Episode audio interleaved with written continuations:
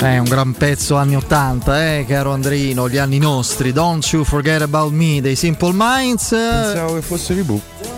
No, non ho capito. Pensavo fosse Ribù.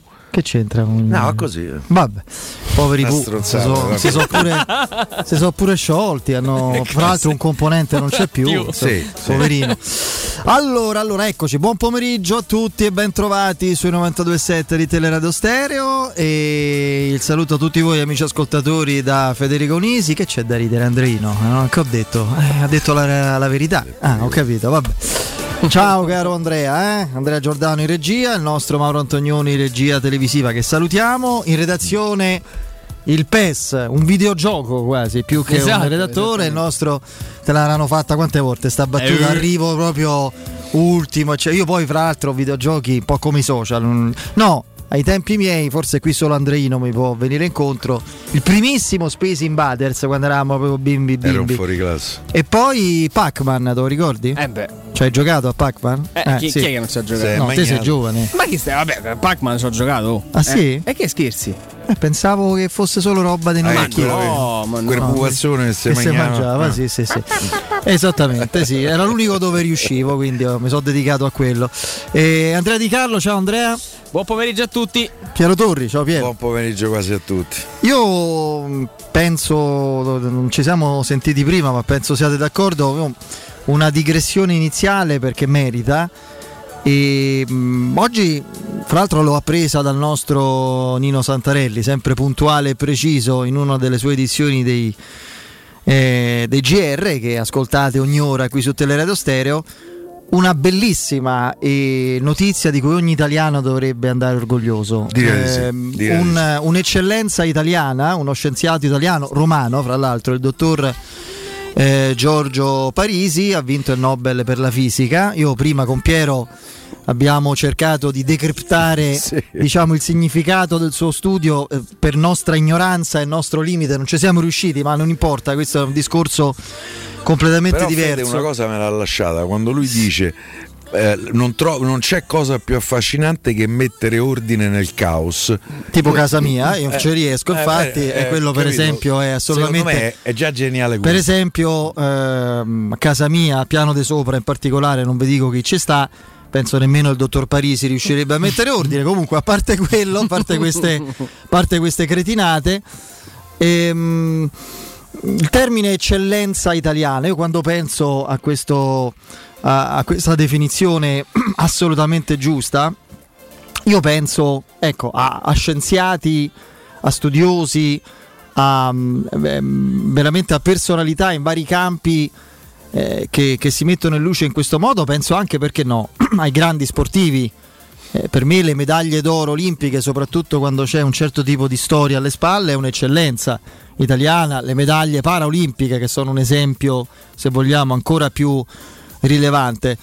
E io ci vedo un punto di contatto, nel senso che quante volte ci siamo trovati poi quest'estate, felicemente, no, a celebrare giorno per giorno, perché ogni giorno non passava giorno che non ci fosse un trionfo azzurro a Tokyo, a sottolineare quanto dietro quei trionfi ci fosse lavoro, passione, sacrificio, soprattutto perché, e qui c'è il punto di contatto, se vogliamo anche amaro, l'Italia parte da una base rispetto ad altri paesi a livello sportivo di scarsa attenzione e investimenti in strutture, scuole, movimento di base. È una cosa che poi i vincitori, chi sale la ribalta, no, evidenzia spesso.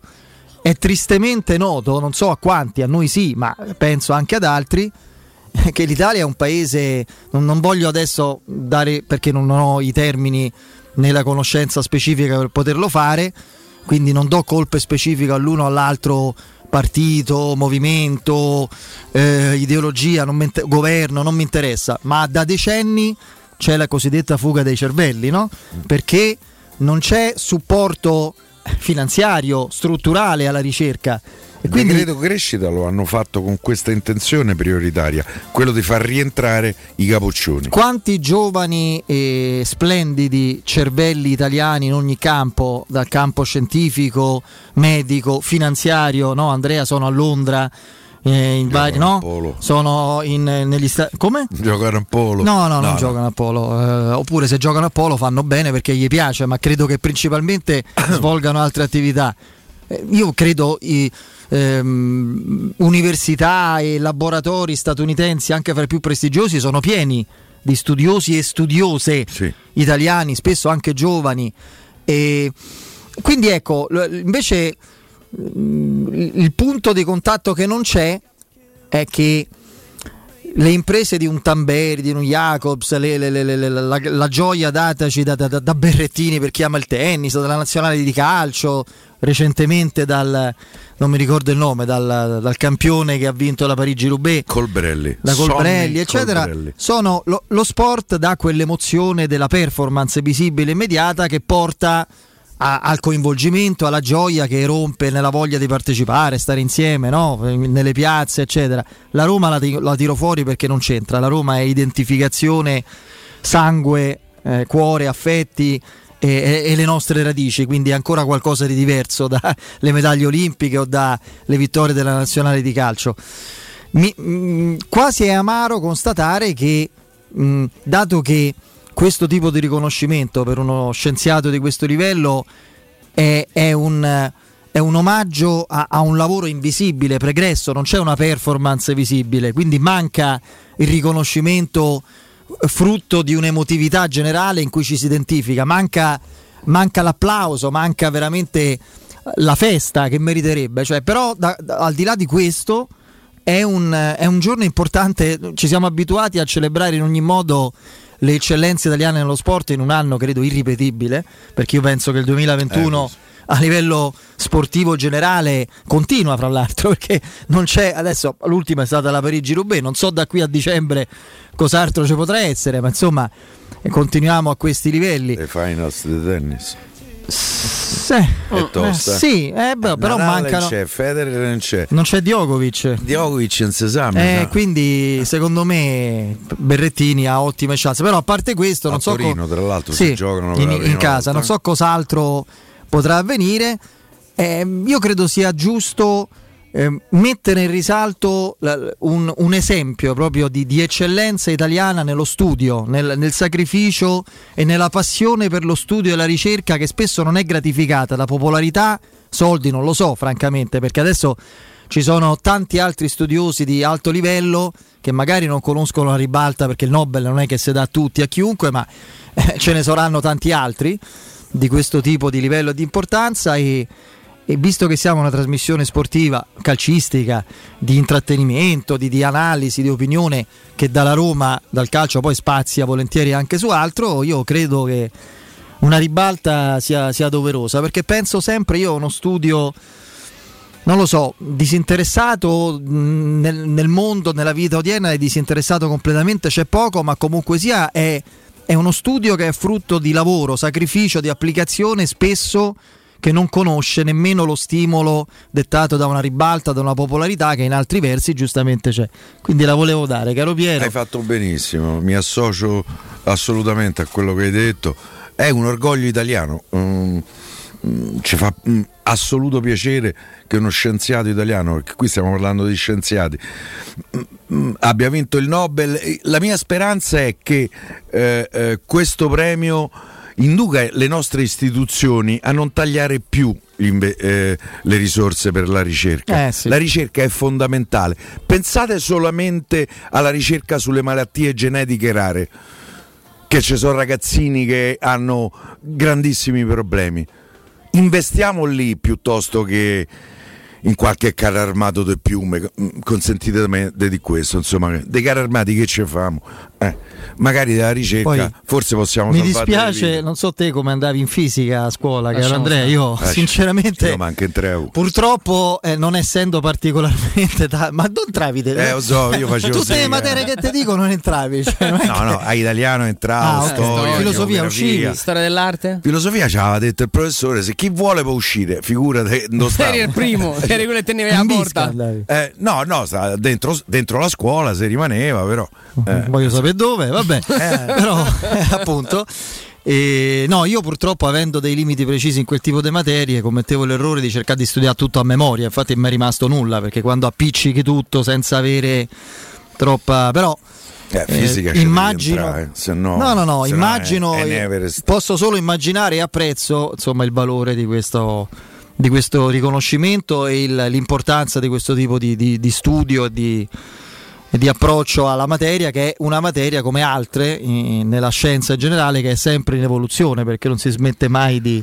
prendere. Lo apprezzo molto questo premio, perché è stato dato insieme a altri due. Non mi dite le motivazioni, perché francamente faccio fatica a capirle, per cui figurare a spiegarle, a un ricercatore che è sempre rimasto qui, che non si è mai spostato dall'Italia, da Roma. Adesso lasciamo perdere Roma, che a noi magari ci fa pure un po' più piacere dall'Italia, dai. Però dall'Italia, e che non ha scelto di andare in qualche università americana o inglese o giapponese a portare le sue intuizioni, perché qui stiamo a parlare di, immaginate, cercare un ordine nel caos, la matematica del caos, che è un controsenso. Noi ci hanno detto 2 più 2 fa 4 e non si discute più. La matematica, l'ordine nel caos. Io è affascinante. Io mi fermo al caos. Esatto, io pure mi fermo al caos. Quindi però immagino ci sia sicuramente un perché anche questa ricerca. Intanto 2 giornate ad Acerbi, entriamo al discorso calcistico. 2 giornate ad Acerbi della Lazio, e Bastoni non dell'Inter. Simone, quello dello Spezia. Sì, io però prima ammonizione, solo prima ammonizione per Gianluca Mancini? Mi sembra strano. Non ha mai ricevuto un cartellino forse in Coppa, forse in Europa. Forse in Europa.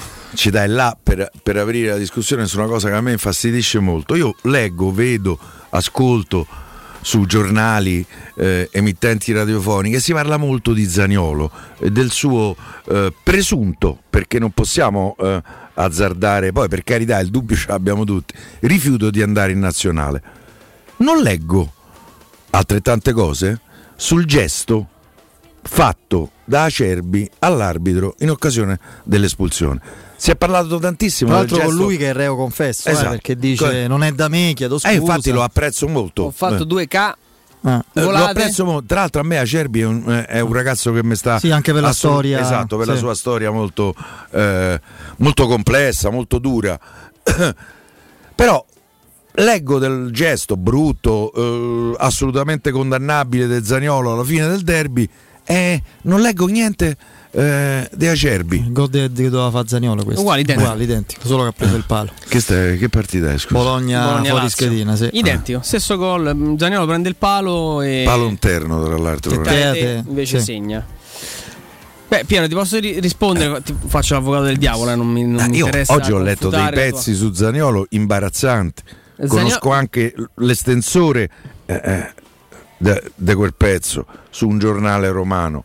Ma io non so, gli ha fatto qualcuno, l'ha offeso da piccolo? Beh, da piccolo, più o meno come adesso. Vabbè. Zaniolo fa molto più notizia di Acerbi. Un pezzo su Acerbi non ha senso. Come la faceva Totti? Come la faceva Totti? Punto di vista. Su questo, Piero, ci devi stare, detto un po' la romana.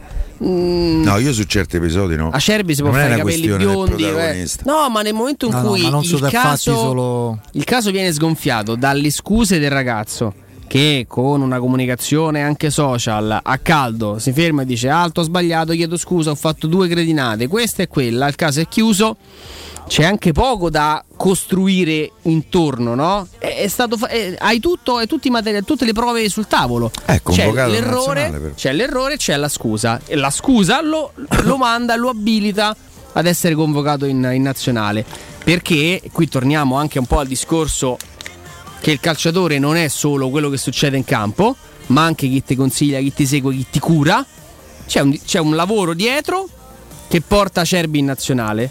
E in questo caso non dico su Zaniolo, ma su tante altre situazioni c'è un lavoro dietro che evidentemente non ha ricucito lo strappo, non ha tolto i dubbi. Io vorrei che fosse lasciato in pace a Zaniolo. Tanto eventualmente a sbagliarci pensa da solo, perché fa tutto da solo. Tanto adesso però che si vada a intingere, deve anche aiutarsi nella questione da solo. Però è un discorso che adesso non voglio fare il giudice proprio salomonico fra due posizioni, sono veri entrambi gli aspetti. Come era assolutamente una situazione che sembra ricalcarla in modo importante, tranne che, mi permetto di dire, per una sostanziale differenza, che Totti aveva attorno a sé un nucleo di sobrietà e riservatezza importante che vorrei avesse anche Zaniolo, che mi pare invece questo non sia da quando è apparso praticamente, prima ancora che si manifestasse come potenziale fuoriclasse. Poi però Totti da quel punto di vista ha avuto una fortuna, perché Totti vive l'epoca di social quando ha smesso di giocare. Sì, quello non ci sono dubbi.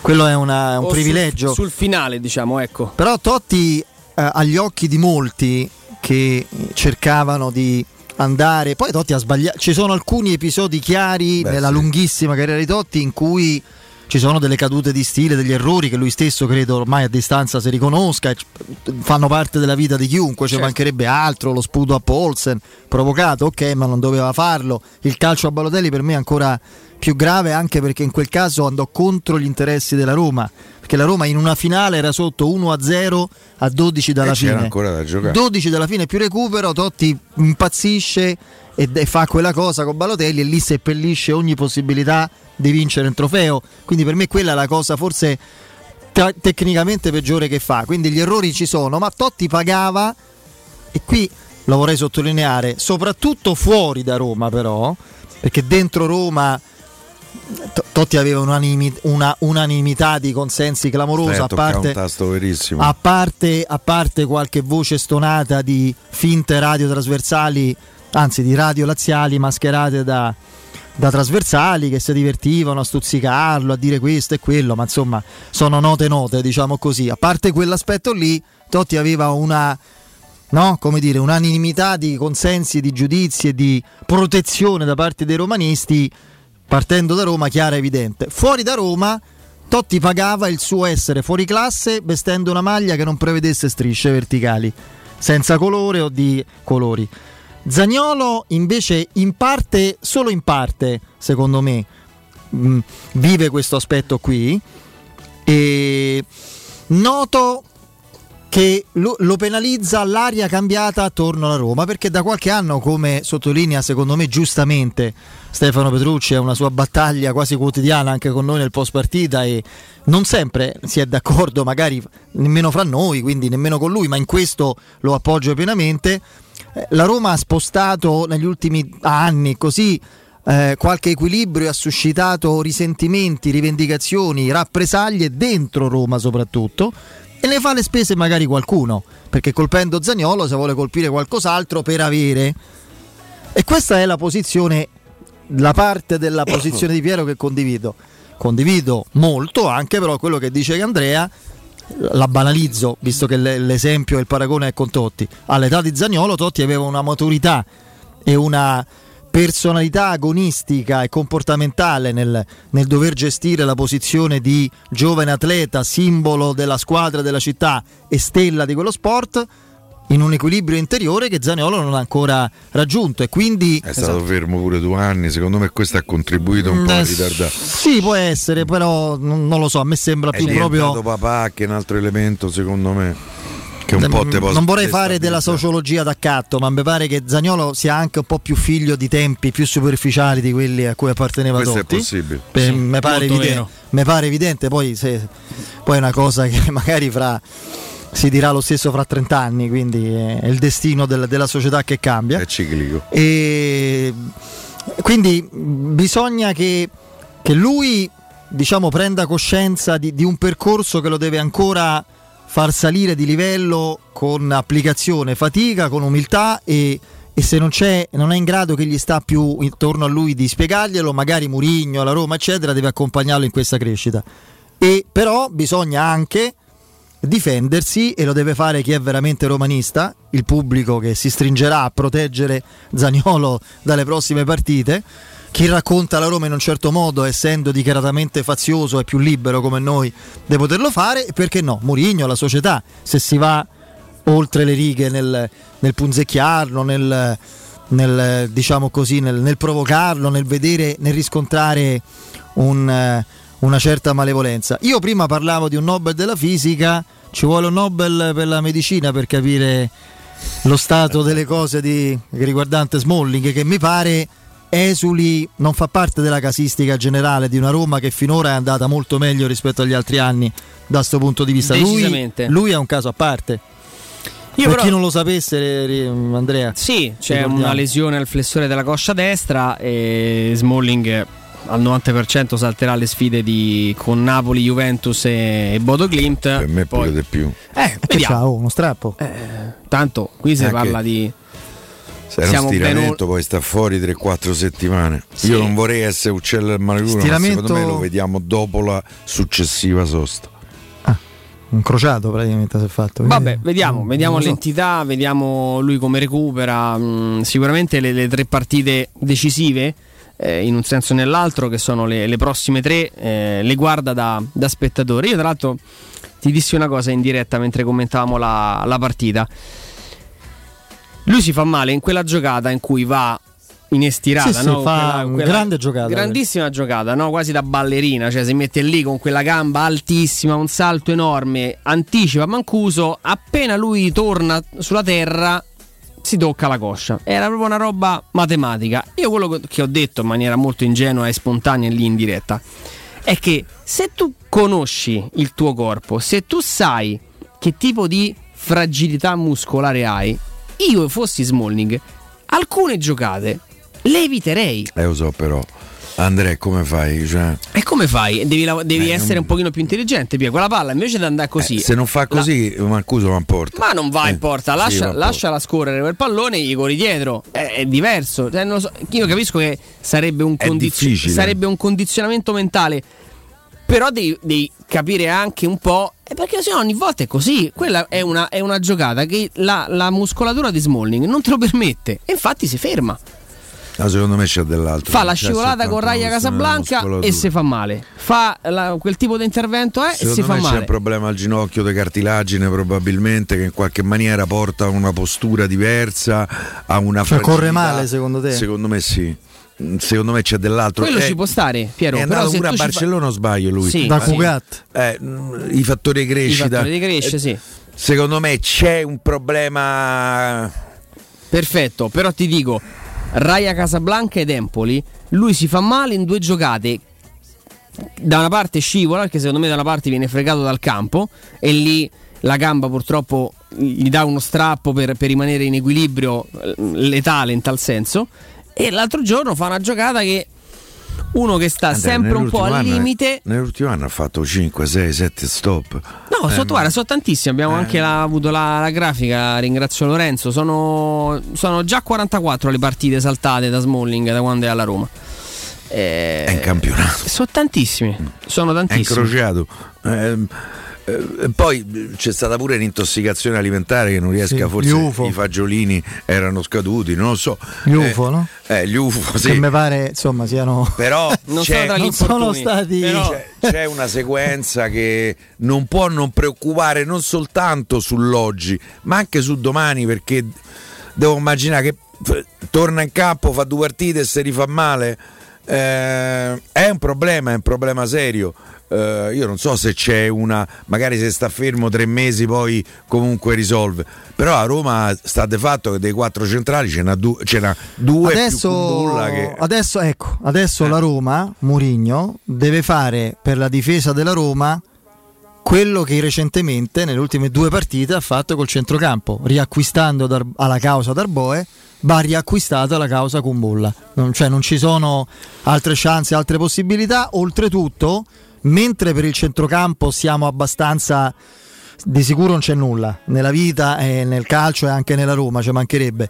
Diciamo che siamo abbastanza convinti e fiduciosi del fatto che la Roma cercherà di investire, o comunque di operare attraverso modalità, se vogliamo, pure fantasiose di acquisto, comunque per prendere un centrocampista che sia un titolare, magari anche che abbia la forza e lo status tecnico per mandare in panchina Cristante di turno, no? e credo si cercherà pure per forza un esterno di difesa. Difensori non è aria, perché la Roma adesso non può rifare una campagna acquisti a gennaio, e perché Smalling oltretutto in queste condizioni fisiche contrattuali, perché non è un contratto breve, è stato riacquistato da poco e finisce nel 23 e comunque sia anche di ingaggio e di condizione fisica non puoi pensare di fare una cessione, che non credo siano di realizzare un'operazione in uscita, quindi deve andare avanti sperando che prima o poi si rimetta parzialmente in sesto, non dico del tutto, ma in sesto lui. Non è semplicissimo trovare giocatori. Sì. No, e devi comunque assolutamente ripuntare su Kumbulla. Ci fermiamo, no, sorridevo prima mentre parlavamo di altro, leggevo una delle dichiarazioni di Mbappé all'Equipe, fa capire proprio il sentimento di senso d'appartenenza, sì, proprio il legame. Vale. Il legame forte nei confronti della squadra che lo paga poco, devo dire. Ha detto: felicissimo di essere rimasto, ho compreso assolutamente quelle che sono le dinamiche di spogliatoio, io corro e Messi cammina, più o meno mi tocca correre momento in cui Messi cammina. Ero sicuro che dicevi questo. No, poi cerchiamo di capire perché accade che il Rennes batta 2-0 il Paris Saint-Germain, perché se i giocatori si detestano, anche i più forti. Io non vorrei essere nei panni di Pochettino, te lo giuro. Ma Pochettino fa finta, piglia i soldi e fa finta di fare allenatore, che gli frega. Pochettino uno deve andare al santuario. Ma non fa niente, ma Pochettino sta là.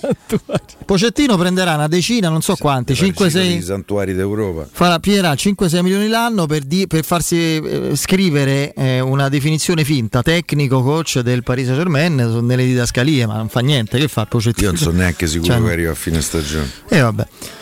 Allora, vi ricordo che sabato 9 ottobre Teleradio Stereo saremo presenti in diretta dalle 16 alle 19, caro Andrea, caro Piero, saremo presentissimi presso la Paoletti Industria Mobili in via Pieve Torina 80. Sottoscritto, Stefano Petrucci, Piero Torri, Andrea Di Carlo. Pensate che parterre de Roi ci scateneremo, immagino.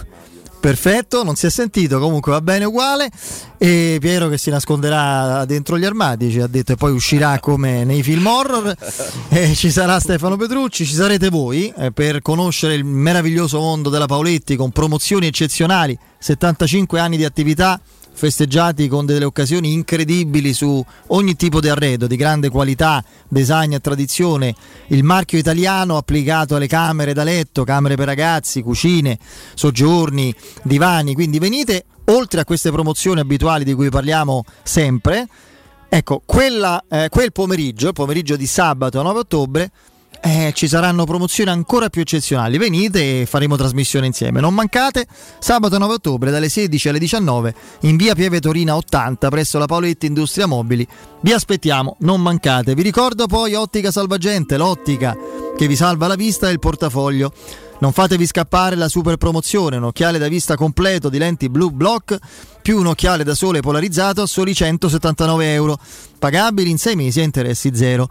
I negozi di Ottica Salvagente sono a Roma in via di Acqua Bulicante 397, zona Prenestina, telefono 06 21 70 45 52, ripeto 06 21 70 45 52, in via Ermanno Wolferrari 330 338 all'Infernetto, telefono 06 29 93 66, ripeto 06 29 93 66, in via Orazio dello Sbirro 16 a Lido di Ostia, telefono 06 69 31 56 95, ripeto 06 69 31 56 95, il sito otticasalvagente.it. Andiamo in break.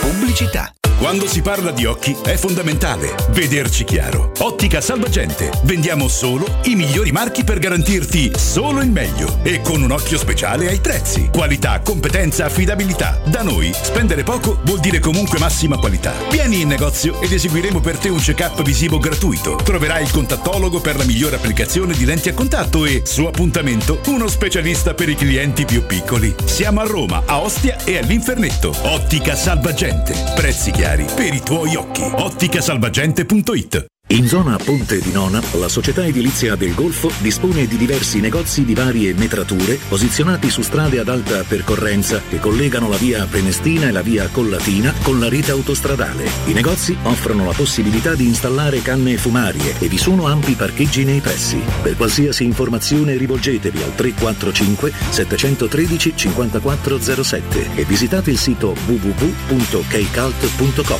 Edilizia del Golfo SRL è una società del gruppo Edoardo Caltagirone. Le chiavi della tua nuova casa senza costi di intermediazione. Riparti con un prestito facile e veloce grazie a Professione Quinto Finance Solutions, la cessione del quinto riservata a tutti i dipendenti anche in presenza di disguidi finanziari. E per pensionati fino a 89 anni, tassi in convenzione INPS e senza documentazione medica. Puoi richiederlo anche da casa tramite SPID o firma digitale. Numero verde 800 031 551 o professionequinto.com. Fogli informativi su professionequinto.com. Incentivi statali? Ultimi giorni da Valentino, concessionaria Fiat e Lancia. E nuova Panda Hybrid è tua da 8.900 €. Y Hybrid da 9.950 € e 500 Hybrid da 10.800 €. Con finanziamento e anticipo zero. Ma affrettati, perché i fondi degli incentivi statali sono in esaurimento. Valentino, concessionaria Fiat e Lancia. Aperti 7 su 7 dalle 8 alle 20 non stop. In via Prenestina 911, altezza Tor Sapienza. E in via Tuscolana 1233, 800 metri fuori il Gra. ValentinoAutomobili.it. Siamo al parco divertimenti di Cinecittà World. Stiamo provando le nuove attrazioni di Halloween. Dolcetto o scherzetto? Ma cosa sono questi? Mostri? Zombie?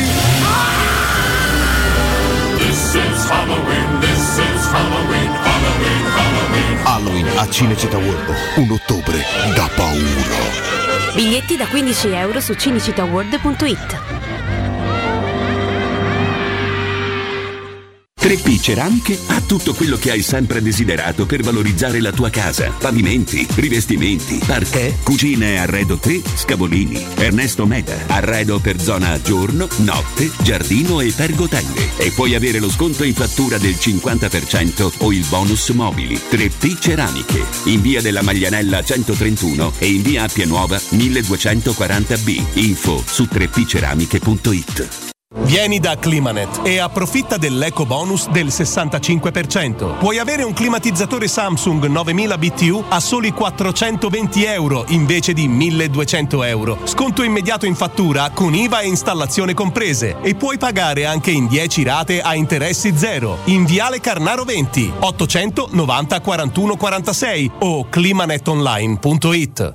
Dal 1971 Striani rende la vostra casa bella e confortevole. Striani è porte da interno e corazzate, è infissi in alluminio, PVC e legno, è pergotende e tende da sole, è vetrate per esterno a pacchetto e scorrevoli, tutto con posa in opera qualificata. Striani è il top! A Roma in via Genzano 46, telefono 06 788 6672, striani.it. E in promozione porta corazzata ad un'anta con doppia serratura e video spioncino in 12 rate da 125 € e inizia a pagare dopo 120 giorni. Dolcezza! Arriva l'autunno e scendono? Beh, le foglie! Ma no, quelle cadono! Arriva l'autunno e scendono i prezzi! Sì, ma solo nei supermercati M+. Dai, lascia stare le poesie. Prendi la Magnificard che andiamo da M+. Fino al 13 ottobre, scottona bistecca di Fracosta con osso, 6,90 € al chilo. Mortadella Suprema Fiorucci, 69 centesimi letto. Pasta Rummo 500 grammi, 69 centesimi. È arrivato l'autunno, prendi la Magnificard. Ti aspettiamo con le nostre offerte in tutti i supermercati di Roma, Lazio e Abruzzo. Cerca Teleradio Stereo su Facebook e Twitter. Vai su www.teleradiostereo.it e scopri come seguirci in streaming. Teleradio Stereo.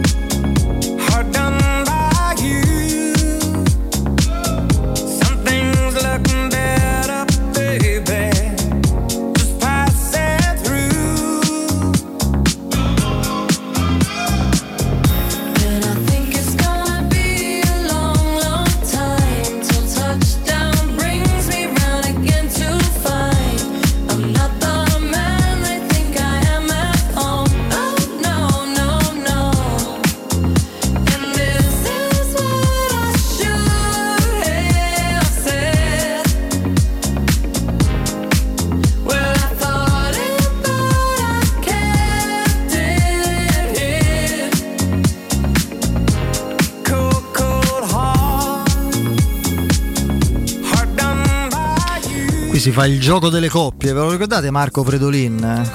Quando faceva qui il gioco delle coppie dei bomber, diciamo degli attaccanti che in coppia hanno segnato di più. L'Inter ha fatto gol con i due, Cecchini, Dzeko e Lautaro Martinez, ed è in vetta a questo tipo di classifica. In fondo c'è la Roma che ha segnato con i centrocampisti.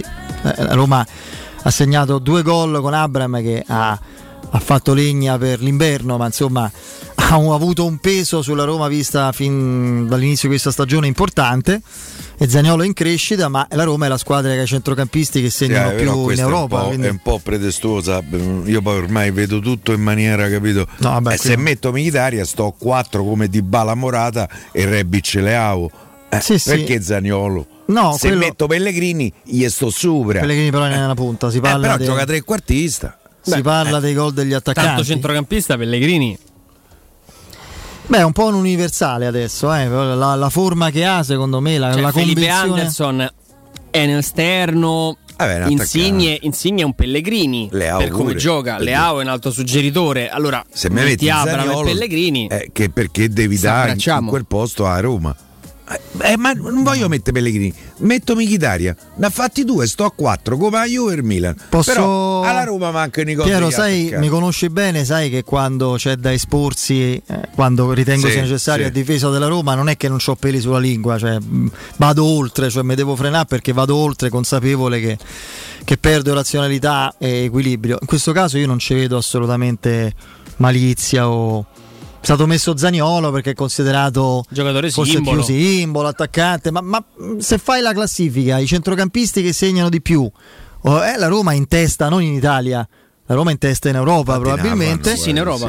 No, vabbè, dai, la fanno altri, dai, qui si parla di punte, ma anche poi è un discorso che nemmeno a me, lo sai bene, che non fa impazzire la cooperativa del gol. Io sono sempre dell'idea che se i gol vengono concentrati nei giocatori che devono farli e quelli giocatori offensivi, anche centrocampisti offensivi eccetera, i difensori fanno il loro mestiere, quella è la squadra che funziona più e meglio. Leggevo che Dybala recupererà, mi sembrava, può recuperare, sinceramente, a proposito di attaccanti, sinceramente 2 giorni fa salta la Roma, può recuperare, proverà senza dubbio. Ma lui esce nel corso della sfida con la Samp, dove segna un grandissimo gol che sblocca la partita fra le lacrime. Io perché non la faceva più di infortunarsi. Che giorno era con la Samp? Adesso è il sabato, noi abbiamo giocato 2 sabati fa mi pare. Intanto che cerchi, caro il mio Andrea Di Carlo, io vado a salutare Roberto. Roberto, ci sei? Buonasera Federico, Piero, Andrea, buonasera a tutti. Carissimo Roberto, ti dico subito che a differenza del nostro amatissimo Chris Smalling, che ha questa passione per il veganesimo, noi siamo tutti carnivori, quindi con te, parlando di Ara Bracis, già ci fai venire l'acquolina, perché amiamo tutti la carne, ovviamente non la carne qualunque, ci piace la carne di qualità, è la carne proveniente, diciamo così, da allevamenti più importanti e con il marchio della qualità dettato da la scottona, Black Angus. Insomma, voi sapete come cucinarla facendola risaltare meglio, avete una selezione che viene da ogni parte, no? Abbiamo una selezione di carni che spaziano dall'Italia, la Danimarca, la Spagna, la Scozia, alla Finlandia con il famoso Sashi Chocolate, insomma cerchiamo di... È famoso, ma io non lo conosco, ammetto la mia ignoranza. Allora, la particolarità Sashi Choco è che viene nutrito in gran parte della propria alimentazione con le fave di cacao, il che dà alla carne un sapore e una tenerezza che hanno veramente pochi eguali, e ci pregiamo insomma di poterla offrire tra le nostre tipologie di carne, perché è molto particolare. La proverò subito, mi ha incuriosito. Vengo da te, verrò a provarla, perché poi la Finlandia adoro, la Finlandia non ci sono mai andato, ci vorrei andare come paese, mi intriga tantissimo, non so quando della mia vita potrò permettermelo, insomma poter assaggiare un po' di sapori finlandesi da te mi stuzzica, ecco. E non solo quelli, perché poi abbiamo anche il barbecue americano e quindi la cottura lenta e a bassa temperatura di tutto quello che è la classica nel barbecue americano, quindi parliamo delle costine o ribs, parliamo del pulled pork che è il maiale sfilacciato, parliamo del pastrami che è un taglio sottile di manzo affumicato, di tutte cose veramente sfiziose e gustose, che veramente vi consiglio di provare, perché sono particolari, non tutti a Roma le hanno, e da noi le trovate fatte secondo la tradizione. Diciamo che mi hai veramente incuriosito, e la voglia è proprio quella di assaggi, no? Di vari tipi, perché poi magari uno per esagerare con un certo tipo, se non ha uno stomaco infinito, no? Non riesce a gustarne altri, magari 2-3 assaggi e poi si ritorna, ecco, questo esatto, perché ci sono tante cose da provare, anche i primi della tradizione romana, perché no, prima di una bella bistecca o un bel piatto di pasta fatta in casa. Quelli che non piacciono a Piero Torri, i primi romani, insomma, sì, ho capito. La carbonara, una matriciana, una cacio e pepe, fatte come si deve, con pasta fatta in casa e seguendo alla lettera le ricette originali, anche quelle prima della carne, insomma, possono aprire lo stomaco e faglielo pure aprire, cioè, già è spalancato. No, però è vero, è assolutamente vero, insomma, vabbè. Quindi per chi è pasta asciuttaro, come diciamo noi a Roma, e vuole pasta semplice nella definizione, ma come qualità e genuinità difficile da realizzare, e lo fanno solo pochi posti, questo è il tuo e pochi altri. Poi carne di ogni dove, cioè uno deve venire proprio a prendere appunti da te, perché io per esempio oggi ho imparato una cosa nuova, poi ci pensa il palato, quindi il consiglio che do ai nostri ascoltatori che avranno preso nota è quello di venirti a trovare al più presto. Fra l'altro so che in tanti lo hanno già fatto, quindi in tanti lo hanno già fatto, e questo mi fa molto piacere, soprattutto perché sono andati via contenti, e questo fa doppiamente piacere, dicendo che la radio non sbaglia mai quando consiglia un posto, e questo è veramente onorevole. Questo mi fa davvero piacere, dobbiamo organizzare una mega cena e venirti a trovare, sì. Magari qui il nostro gruppo, la nostra trasmissione, redazione eccetera, lo faremo. Caro Roberto, Ara Bracis è in via Cassia 1837. Che punto è più o meno della Cassia? La zona della Cassia è tra la Storta e l'Olgiata, uscendo verso fuori Roma, per chi proviene dal raccordo, pochi chilometri, ci trovate lì sulla sinistra col nostro parcheggio, pronti ad accogliervi nel nostro locale e facendovi trascorrere una piacevole serata o un pranzo, nel caso si tratti della domenica, che siamo aperti a pranzo. Io ricordo il numero per prenotare, e bisogna dire che si è i nostri ascoltatori, Roberto, me lo confermi? Assolutamente, perché sì, ditelo e avrete un occhio di riguardo, tutti gli enti sono importantissimi per noi, tutti gli ascoltatori delle Radio Stereo un pochino di più. 06 80 07 11 42, ripeto 06 80 07 11 42. Ara Bracis, il tempio della carne a Roma. Roberto, mi prenoto per le fave di cacao finlandesi che contribuiscono a dare quel tipo di carne così tenera e unica, quindi quello già. Noi con piacere te la serviremo, e porta anche Chris Molling, che abbiamo degli hamburger vegani. Ah, ok, come no? A Roma. Sì, pure in fisioterapista nuovo, perché insomma va bene. Grazie Roberto, ciao, un abbraccio. A voi, buon ciao. Un abbraccio. Teleradio Stereo 92.7. Voi vi ricordate quell'ultimo giorno di mercato estenuante, col terrore di perdere Smalling? Mamma mia. Con quei minuti in cui sembrava, io lì veramente me sarei più ripreso. Era dopo la figuraccia di Verona? Sì. Pochi giorni dopo la figuraccia di Guarda, io mi ricordo della lista. Il sospirone di sollievo che percepì al telefono l'amministratore delegato, dottor Fienga, che all'epoca curava anche il mercato, che era stravolto da una vicenda che fino all'ultimo secondo, secondo me pure oltre l'ultimo secondo, però, sì, no, oltre. Secondo me Smalling a Ara Bracis ce va chi marziani. Magari facesse bene. Ma poi non è lui, e credo sia la compagna che parlò. Sì, fece praticamente un'intervista di sta visione che erano saliti nell'astronave. Cosa tutta a noi, comunque, ragazzi, rapiti e restituiti. Ma, tra l'altro, ieri, che Piero sa benissimo, c'è stato un down clamoroso di WhatsApp, Instagram e Facebook dopo 4-5 ore, per cui che non funzionava. come sempre accade, qualcuno ci vede lungo, se ne approfitta, e avevano lanciato la bufala che è diventata subito virale su Twitter, che era atterrato un UFO nel Mar Caspio. Quindi ha bloccato tutto, capito? il marcianino. Qualcuno che è uscito fuori di testa, c'è un attacco, extraterrestre, stanno bloccando i nostri modi di comunicare. Ma voi ci credete alla presenza aliena? Sì, io sono sicuro. Certo. Non, mi pare altamente improbabile, no? Considerando l'estensione che non ci siano altre forme di vita. Poi magari saranno forme di vita diverse. Io ho un'idea mia molto estrema, molto forse bislacca e subito, diciamo, smentibile. Che so da Roma. No. Assolutamente c'entra nulla la Roma. No, che in epoche molto lontane, antecedenti, qualche presenza ci sia stata. Sì, io penso per esempio all'Egitto, credo che in qualche geroglifico sono comparsi dei dischi. Gli Aztechi. Per esempio gli Aztechi, gli Incas, io credo di sì, E io non escludo neanche che qualcuno proveniente da un altro mondo sia vissuto tra noi. No, questo io non ci arrivo tanto, però io magari... te faccio Leonardo da Vinci. Uno che anni erano? Il Rinascimento, quindi XV secolo. E disegnava elicottero. Sì, tu dimmi come fai a disegnare nel Rinascimento? Come Mago Merlino, una spada nella roccia, l'avete visto il cartone? Faceva che tornò lì con i razzi da Honolulu. 33. Honolulu arrivo! Sì, esatto. Secondo me Leonardo era... Io c'ho un viaggiatore nel tempo. Sì, chiamiamolo un viaggiatore. È una cosa che a me affascina tremendamente. Un viaggiatore nel tempo, sì. Ci sono stati dei pazzi...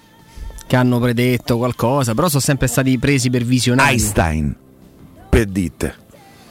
lì è genio, però Leonardo è quello che più può secondo me che è l'immagine più giusta. Mi è capitato di dirlo una volta in diretta, lo ridico perché magari non ho la presunzione di essere così ascoltato. Una cosa che mi colpisce tantissimo dell'aneddotica attorno a Leonardo, quando lo convocò il Doge di Venezia per escogitare un sistema per evitare una rotta pericolosissima dove i mercanti veneziani venivano assaliti da ottomani, turchi, pirati, e lui progettò il sommergibile. Fu cacciato come un ciarlatano, capito? Proprio dalla vattene via imbecille eccetera. Lui ovviamente non aveva i materiali, la possibilità, ma aveva disegnato il funzionamento del sommergibile nel Rinascimento. Che te pare poco? Che questo era, capito? Cioè, Leonardo o dei lascia perdere. Poi non so perché l'ho sempre amato di più dopo il film con Benigni che pensavo il codice che fa la locomotiva, una 33 una delle scene più...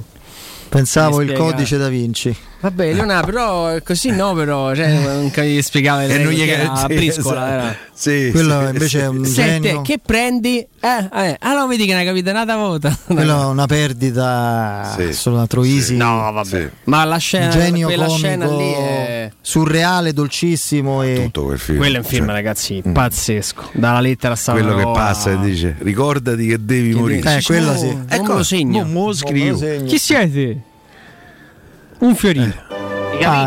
Eccolo lì.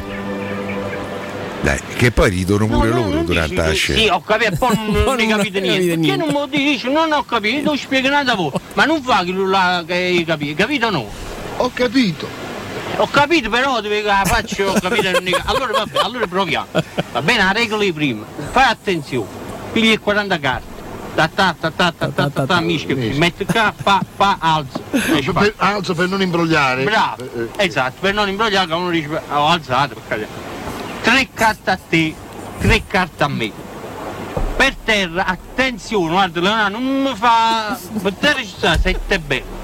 Asso di denaro, 8 di spade.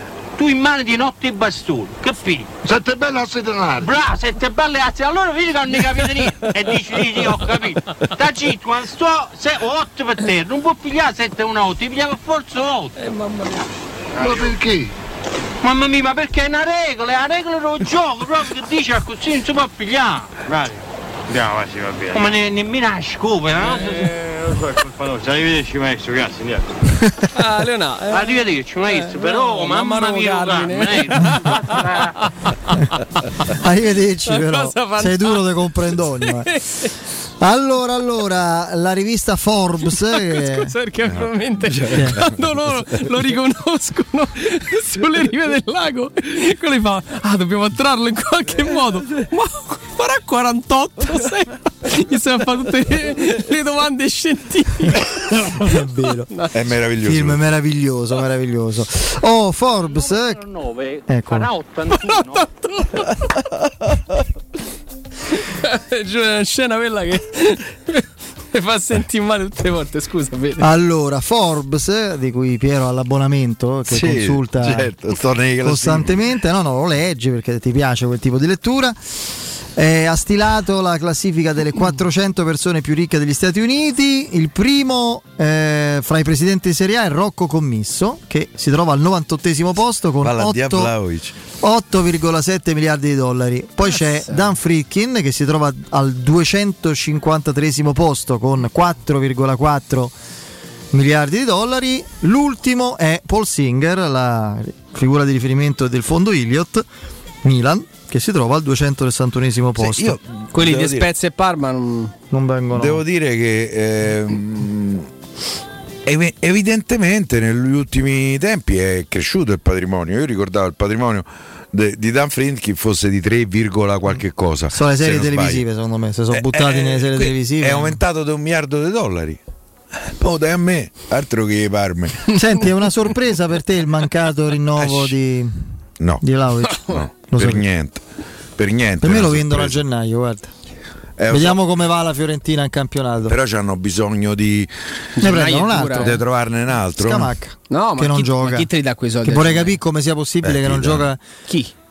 Secondo me, ti faccio un altro esempio. L'Inter, che tutti ci dicono che è in amministrazione controllata, per me a gennaio, se si presenta qualcuno che offre 80 per Lautaro, dà Lautaro e compra 50 Vlahovic, per esempio. La Juventus per me sarebbe un affare, fai Vlahovic più 30 de corsa, c'è già Dzeko comunque La Juventus in qualche maniera magari. Hai visto il bilancio della Juve, l'unica cosa sulla Juventus che mi fa è possibile che tutti quelli della Fiorentina vanno a Torino, Bernardeschi, Chiesa. La Juventus la escluderei, Piero. La Roma secondo me il Borussia Dortmund ha preso Abraham, ma deve vendere Haaland, ma tanto vende. Per me un altro è Atletico Madrid, un'altra squadra che può. Chi c'ha lì? Hanno preso Griezmann e Suarez. Com'è possibile? Ma com'è andato l'esame dell'italiano di Suarez? Non si sa più niente. Bene che i problemi del calcio italiano sono l'inno da Roma. Sì. Invece l'esame di Suarez va bene. Tamponi misteriosi da Avellino a Roma Nord, stipendi non pagati per anno se vince lo scudetto senza penalizzazione, esami farlocchi con intercettazioni chiare. Il problema è la musica. Vi ricordate quando con Rudy Garcia la cucumella com'era? No, la cucumella. Ma vi ricordate quando con Rudy Garcia pagavamo ogni domenica per la walkie talkie con Fisciù e Bonparte, che dovevano dare le loro direttive? Lui con walkie talkie parlava con Roma TV, certo, ma meglio, guarda, ci capiva più. Ma sicuramente guarda che capivano più a Roma TV che Bonparte e Fisciù. Che scherzo. A Roma TV sapevano chi era la Padula, guarda. Posso dire, a me un po' Roma TV mi manca, sarò forse sbagliato, però a me per esempio non vedere le partite della primavera. Stefano abbiamo sentito, perché ne vedi? C'è Sport Italia, mica è da tutte, tutte esclusiva, ma ne da una, due a settimana. A Roma delle settimane non c'è sta, finora è sempre stata lì. Tra l'altro c'avevo pure la replica, capito che me la potevo vedere in replica, così c'erano pure le partite dell'Under 18. Così a me queste cose mi mancano più ancora che le immagini degli allenamenti, che erano sempre immagini in qualche maniera. Anche post partita che tu non sentivi noi per vedere. Io poi quelli che piacevano tanto a Stefano Petrucci, no? L'estimatore Stefano Impallomeni, Ruggero Rizzitelli, il nostro amico Ubaldo, che poi adesso è impegnato. Ubaldo sta in corsa, Non si può adesso non stiamo in silenzio elettorale. No, vabbè, è in corsa. Sì. È il numero 2. Credo anche con buone possibilità. Se Quartieri viene dovesse diventare il sindaco, io credo che Ubaldo lo vediamo al Campidoglio assessore allo sport. Sarei contento per Ubaldo. Allora per Roma. Ti stavo dicendo, visto che mi sembra che Scamacca potrebbe essere ovviamente meno affascinante anche a livello mediatico e proprio di valutazione rispetto a Vlahovic, ma un sostituto ideale anche come caratteristiche, sì, per la Fiorentina. Ma com'è possibile un giocatore che io ritengo molto forte di prospettiva al Sassuolo non gioca? Se ora capite da Dionisi come fa a preferire chiunque piuttosto... era Spadori che preferisce. Sì, ma io ogni volta che lo vedo Scamacca, ma gioca De Frella, dai, gioca pure De Frella. Ma non scherziamo, cioè Scamacca giocava al posto di De Frella il primo tempo con l'Inter, stavano minimo 2-0 minimo.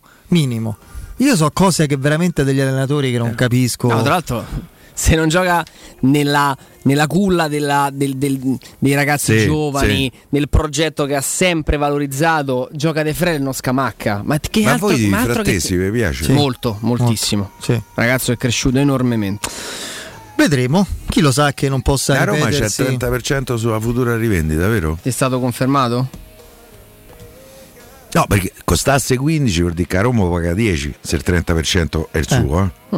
Chi lo sa? Per dire, tra l'altro do gioca quest'anno. Mi pare che il ritorno dei Pellegrini ha portato a qualcosa di importante da Sassuolo, chissà che non ci sia un'altra vicenda. Io poi me lo ricordavo, forse ricordo male, ma nella primavera giocava esterno offensivo, Frattesi, esterno del centrocampo, non in mezzo al campo. Non so. Dobbiamo andare a controllare. Ci aiuta Lorenzo, nel frattempo vi ricordo che a ottobre Orsolini festeggia i suoi 141 anni di attività e per celebrare l'evento ha preparato una doppia sorpresa: un paio di scarpe da cantiere gratis per tutti gli idraulici e le imprese edili. Per prenotarla è veramente facilissimo, basta andare su orsolini.it e compilare l'apposito modulo di registrazione. Ma non finisce qui, Orsolini ha deciso di esagerare con una promozione a prezzi ribassati su un'ampia selezione di prodotti di edilizia termoidraulica, utensileria e vernici disponibili in pronta consegna. Idraulici e imprese edili, correte da Orsolini, non fatevi sfuggire questa occasione, il sito è orsolini.it. Andiamo in break, il GR con la nostra Benedetta Bertini, poi il direttore Mario Sconcerti. Pubblicità. È la mia nuova acqua di casa. Approfitta anche tu della sensazionale offerta promozionale firmata Brispal. A soli €19 al mese avrai acqua pura e con tante bollicine direttamente a casa tua. Hai capito bene? A soli €19 al mese, incluso manutenzione e cambio filtri. Cambia acqua anche tu e passa ad un erogatore Brispal e avrai purezza, freschezza e il massimo del risparmio. Brispal, la tua nuova acqua di casa. Informazioni allo 06 61 45 088 o Brispal Italia.it. UM24, buongiorno, come possiamo aiutarla? Cercavo proprio voi, devo vendere casa, è vero che voi acquistate direttamente? Vorrei evitare perdite di tempo, proposte vincolate o mutuo. Giuste, la UM24 non è una semplice agenzia, può comprare direttamente. Fissiamo subito l'appuntamento. Allora, mi dica quando è libero, è disponibile... Devi vendere casa bene o in fretta? UM24 e trovi subito l'acquirente per il tuo immobile. Per info um24.it e 06 87 18 12 12. Ehi, dove corri? Sto andando nei negozi Arte Arredamenti. Rinnovano l'esposizione, fanno una grande svendita con sconti fino al 70% su tutta la merce. Vengo anch'io! Non mi voglio perdere l'occasione di acquistare cucine, divani, armadi, tavoli, sedie e tanto altro scontato fino al 70%. Allora andiamo insieme da Arte Arredamenti, faremo grandi affari. Arte a Roma lo trovi in Viale dei Colli Portuensi 500, Via di Torrevecchia 1035 e in Via Quirino Maiorana 154. www.arte.it. Arte con l'H davanti. Ora più che mai è fondamentale vivere e lavorare in un ambiente sano e privo di sostanze nocive per la salute. Control Security Ambiente offre un'ampia gamma di depuratori professionali per purificare l'aria da virus, batteri, allergeni, polveri sottili, muffe, inquinanti gassosi e odori. Fissa un appuntamento per una consulenza personalizzata e gratuita al 328 922 6795 o vai su www.controlsecurityambiente.com. Vorresti sostituire le tue vecchie finestre con dei nuovi serramenti in PVC a risparmio energetico senza dover spendere una fortuna? Dai Nova Serramenti, fabbrica infissi in PVC e porte blindate, puoi avere i nuovi infissi a metà prezzo, anche a rate con finanziamento a tasso zero. Basta cedere il tuo ecobonus statale ed ottenere uno sconto in fattura di pari importo, grazie al quale risparmierai subito il 50%. Chiama subito Innova Serramenti all'800 300 527 o visita il sito innovaserramenti.com. Innova Serramenti. Qualità al miglior prezzo. Il ristorante Rigatoni non solo riparte, ma raddoppia! Sì, i fantastici supplì e fritti pastellati, la carne selezione Sakura e la pinza romana lievitata fino a 120 ore, da oggi li potete gustare anche nel nuovissimo locale a Montesacro. Ristorante Rigatoni, da sempre in via Publio Valerio 17, zona Cinecittà, e ora anche in via Valpadana 34, zona Concadoro. Per non restare a digiuno, prenotate allo 06 60 66 28 33 o su ristoranterigatoni.it.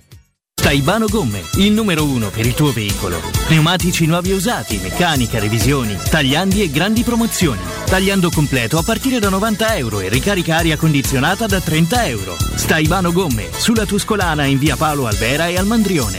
Info allo 06 784 7809 o su staibanogomme.it. Le statistiche parlano chiaro, i sistemi di sicurezza Fichet sono impenetrabili e Securmetra, esclusivista Fichet per il centro Italia, presenta Fichet F3D, il rivoluzionario cilindro per porte blindate con chiave lavorata a laser e sistemi di autoprotezione che garantisce l'assoluta inviolabilità della tua porta. Securmetra, informati al numero verde 800 001 625.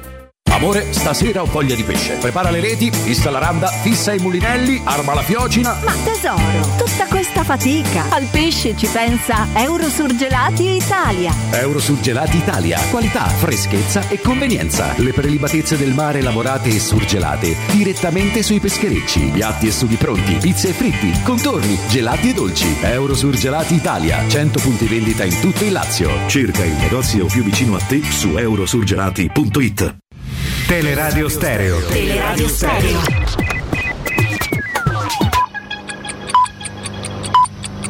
Sono le 18:03. Teleradio Stereo 92.7. Il giornale radio. L'informazione. Di noi insieme con Benedetta Bertini, buon pomeriggio. La Lega assenta al Consiglio dei Ministri sulla legge delega del fisco, il perché ce lo spiegherà Salvini. A dirlo è stato il Premier Mario Draghi rispondendo alle domande dei giornalisti durante la conferenza stampa a Palazzo Chigi, un appuntamento convocato dopo il Consiglio dei Ministri che ha approvato la legge sulla delega fiscale. Una riunione del governo a cui la Lega, dopo aver lasciato la cabina di regia, non ha partecipato in protesta con la riforma della rendita catastale. Sentiamo che cosa ha detto su questo il Premier Mario Draghi. Non credo che il risultato delle elezioni abbia in qualche modo indebolito il governo, però non so nemmeno se l'ha rafforzato. Cioè è molto complicato. So che oggi ci sono tanti articoli sui giornali che dicono che il governo esce vincitore da questa tornata elettorale, ma non mi diciamo che devo capirne bene la logica di questo. Allo stesso tempo non mi pare sia stato indebolito, ecco. Quanto alla non presenza dei ministri della Lega alla riunione del Consiglio dei Ministri, ce lo spiegherà l'onorevole Salvini oggi o domani. Ma gli scambi che sono avvenuti prima nei giorni passati in cabina di regia, in varie conversazioni eccetera, avevano dato informazione sufficiente, diciamo, a valutare il contenuto di questa legge delega, che come ho detto è molto generale, quindi non è che si prendono poi impegni che poi diventa difficile mantenere, oppure si fanno promesse, è una scatola, come dico, che si ispira a certi principi che ritengo siano condivisi ampiamente anche dalla Lega. E non si è fatta attendere la replica di Matteo Salvini, che ha risposto piccato alle parole del Premier. Non è uno strappo ma una richiesta di chiarezza, non voto la delega fiscale perché non contiene quello che era negli accordi. I ministri della Lega non possono averla in mano alle 13:30 per una riunione alle 14. Non è l'oroscopo, non è possibile avere mezz'ora di tempo per analizzare il futuro degli italiani. C'è qualcosa da cambiare nella modalità operativa. La cronaca: Pippo Franco è stato denunciato, possedeva un green pass falso. I carabinieri del NAS di Roma stanno indagando su presunte certificazioni vaccinali false. Nella capitale l'attore di 81 anni e 300 pazienti del medico di base del quartiere Appio Tuscolano, indagato dalla Procura di Roma per aver inserito nel sistema informatico regionale un centinaio di attestazioni non regolari basate su esenzioni non dovute, su attestazioni per vaccini mai somministrati. È tutto per quanto mi riguarda, mi fermo qui, vi do appuntamento alle 19 con nuove notizie e nuovi aggiornamenti. Adesso vi lascio ancora in compagnia di Federico Nisi, Andrea Di Carlo e Piero Torri. Da parte di Benedetta Bertini un saluto. Il giornale radio è a cura della redazione di Teleradio Stereo. Direttore responsabile Marco Fabriani. Regione Lazio, notizie, opportunità ed eventi. Riqualificare i mercati su aree pubbliche è l'obiettivo del nuovo bando della Regione Lazio. 4 milioni di euro per mettere a norma le strutture, organizzare aree comuni e promuovere l'innovazione tecnologica. Comuni del Lazio e municipi di Roma possono presentare le domande entro le 24 del 14 ottobre 2021. Per tutte le info vai su lazioeuropa.it. La Regione Lazio promuove la digitalizzazione delle PMI sostenendo competitività e crescita. Se hai una piccola o media impresa è disponibile un nuovo bando per far fare un passo avanti alla tua attività. Partecipando al bando Voucher Diagnosi Digitale potrai avere a disposizione fino a 15.000 euro da investire in un'analisi personalizzata delle necessità digitali della tua impresa. Puoi presentare la tua domanda fino alle 18 del 5 ottobre 2021. Per tutte le info vai su lazioinnova.it. Programma finanziato con i fondi strutturali di investimento europei 14-20. Il Lazio, la regione vicina alle persone. Scopri di più su lazioeuropa.it. Teleradio Stereo. Teleradio Stereo. 92.7. Luce Verde, Roma.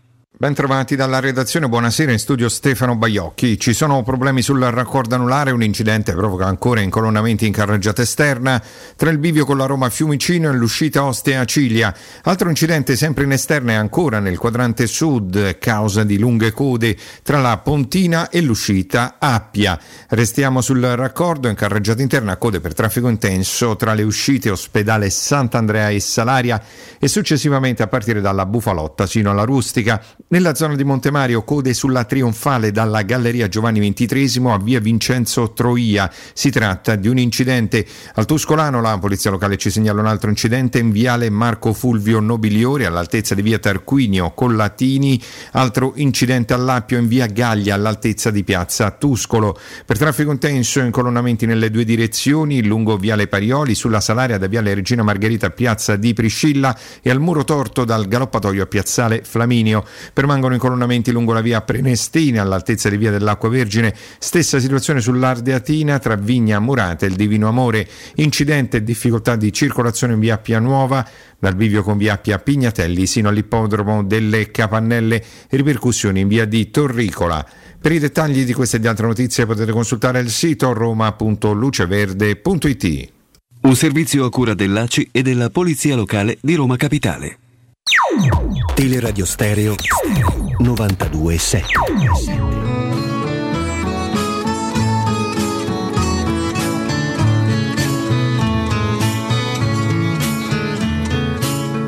Con questa faccia da straniero sono soltanto un uomo vero, anche se a voi non sembrerà.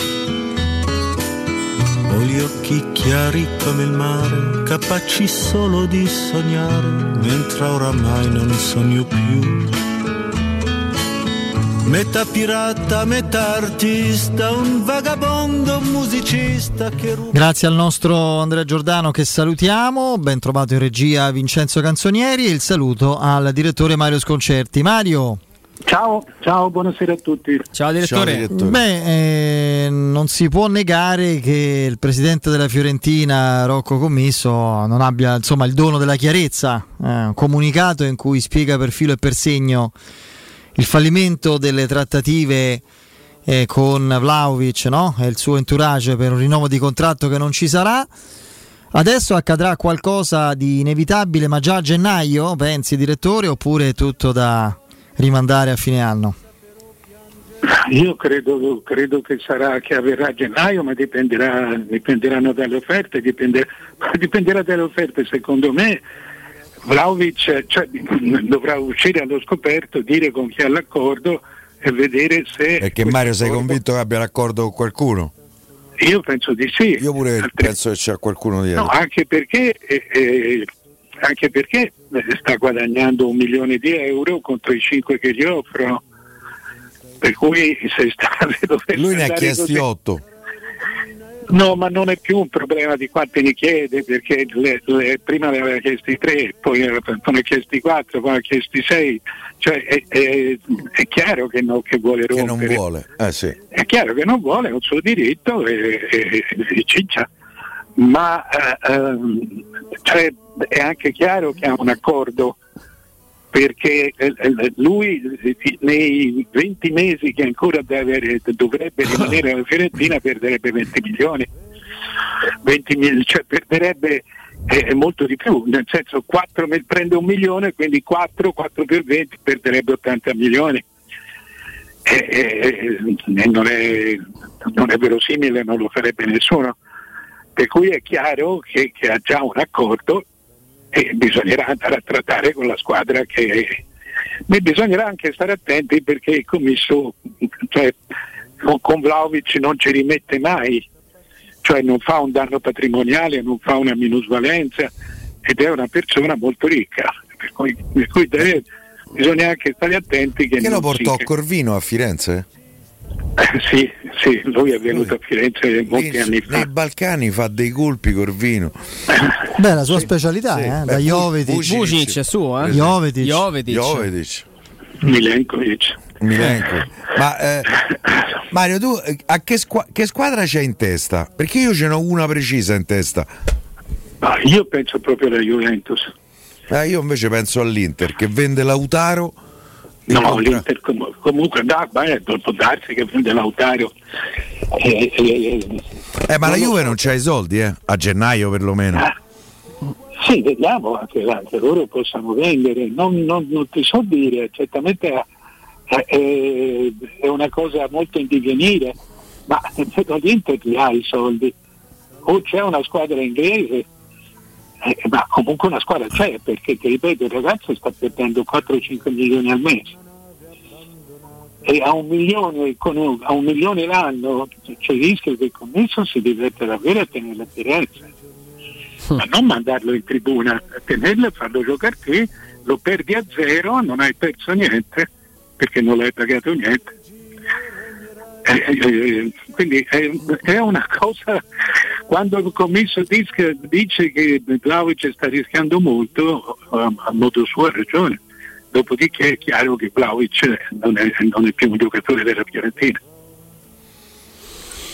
Beh, certo, nel momento in cui non si è più padroni del destino del giocatore, fino a un certo punto ovviamente, perché il cartellino è ancora del club, perderlo a zero, direttore, sarebbe un azzardo, perché con quei soldi lì la Fiorentina può fare grandi cose se spesi nella maniera corretta. Ma non è loro, certamente a questo punto cercheranno di venderlo, ma bisogna rispettare chi vende. Se loro pensano di riprendere per il collo uno che ha più soldi di loro, non lo fanno, no? Fanno un errore, perché non c'è un problema di rimessa, c'è un problema di mancato guadagno. Commisso se ne frega del mancato guadagno, e la Fiorentina non ci rimette di mancato guadagno. Cioè, se viene uno e dice no, c'è un anno e mezzo di contratto e prende a 20 milioni, non lo prende a 20 milioni, non lo prenderà a 80, ma non lo prende nemmeno a 20. Lo prende al costo del nuovo centravanti, cioè tu ti posti 40 milioni, io penso che 40 milioni sia una cifra corretta, o giù di lì, e tu vai a prendere un altro centravanti, e la storia finisce. Quello pure sarebbe il problema della Fiorentina, trovare un centravanti, non è semplicissimo. Scamacca. Ce ne sono 700. Scamacca che non gioca a Sassuolo ed è uno dei potenziali più uno dei prospetti italiani più importanti nel ruolo. Oggi ce ne sono. Sì. Da Scamacca, da Raspadori, Luca, Hernandez. Luca del Pisa.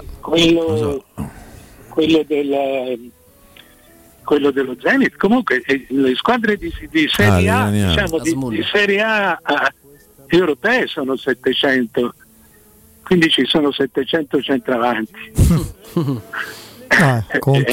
Conto facile, quindi sì, è vero.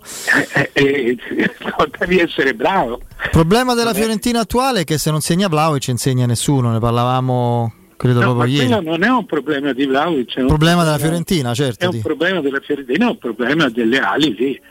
Hanno avuto, si sono fermati troppo presto, non hanno ali e non hanno un centrocampo che segna. Però è uno, a me onestamente interessa poco, io non ho mai voluto vincere niente, per cui a me basta che per esempio continui a giocare come gioca, a me va bene. Non so i miei concittadini, ma mi disinteresso dei miei concittadini. Beh Mario, io non voglio darti del vecchio, ma tu hai fatto in tempo a vedere una Fiorentina vincente, no? Io l'ho visto tutte e due, quindi non solo, ma sono anche l'ultimo che ha vinto. È vero, Coppa Italia, sì. Italia l'ha vinta, l'abbiamo vinta sotto la mia gestione. Sì, in un anno in cui la Roma vinse lo scudetto, quindi ricordo con particolare calore, insomma, quello. A proposito di Mancini, sei in ansia per questa partita della nazionale oppure? Molto, immaginiamo. C'è un distacco. Il direttore non cenerà né oggi né domani. Però, a proposito di questo, forse giovedì. Dipende dal risultato. Se la partita va bene, esatto. Sì. No, invece ti volevo chiedere su questo, così unisco i due argomenti, nazionale e Roma. Pellegrini in questo momento è difficile immaginarlo fuori, no? Proprio al di là del valore oggettivo del calciatore, è proprio il momento di forma che è spettacoloso. Tu lo metteresti in mezzo in un reparto che in questo momento vive un traffico assolutamente ben accetto e invidiabile, perché a parte Jorginho e Barella inamovibili ci sono Verratti e Locatelli per un posto, oppure davanti dove ha già giocato con Mancini da falso esterno offensivo e dove sostanzialmente in alcune fasi delle partite gioca pure con Mourinho, basta guardare come appoggia in zona gol Abraham, no? Sì, io non credo che ci sia un dubbio tra Verratti e Locatelli. Gioca Verratti, sì, certo. Nel senso che c'è tanta differenza tra i giocatori, almeno che non sia un dubbio di partita, così no. Guardiola è uscito matto dalla partita di Verratti contro il City, direttore, veramente. Ma è un altro giocatore. Io credo che Pellegrini possa giocare esterno, però non so che cosa con Insigne centravanti e Chiesa. Sì. Cioè, girando, facendo qualche cosa di molto mobile. Credo che possa essere una soluzione che si adatta peraltro anche all'avversario. Insomma, sappiamo che è un avversario scomodo, però credo che sarà quella la partita. Spagna che non sta vivendo un momento straordinario della sua storia, dello stato di forma dei suoi giocatori migliori. Poi nella partita secca è sempre molto complicato batterli, anche nel recente europeo è stata una partita molto dura. Hanno grande qualità. Nel palleggio, il pallone della partita. Sì, hanno sempre qualità. Giocano un calcio sempre bello, che non è più attuale. Non è un calcio antico, ma non è più attuale. Sì. Oggi si verticalizza molto di più. Anche chi ha inventato quel gioco non lo fa più. Esatto, è questo che sfugge magari a Luis Enrique, cioè Guardiola l'ha mollato da diversi anni. No, ma poi non puoi mai giocare sempre lo stesso gioco, devi riuscire a interpretarti, perché se no diventi prevedibile. È vero che una nazionale gioca poche volte durante l'anno, ma è uno di quelli, Luis Enrique, che è rimasto un allenatore di club, direi esattamente come Mancini, perché quando Mancini di nuovo, come ha fatto con Zaniolo, come ha fatto con altri giocatori, vuole convocare Lucca, questo centravanti, questo ragazzone di 2,01 m del Pisa, che io non ho mai visto però mi dicono tanti che l'hanno visto che è un giocatore molto importante, perché è anche agile oltre che potente. Perso dal Torino per 250.000 euro.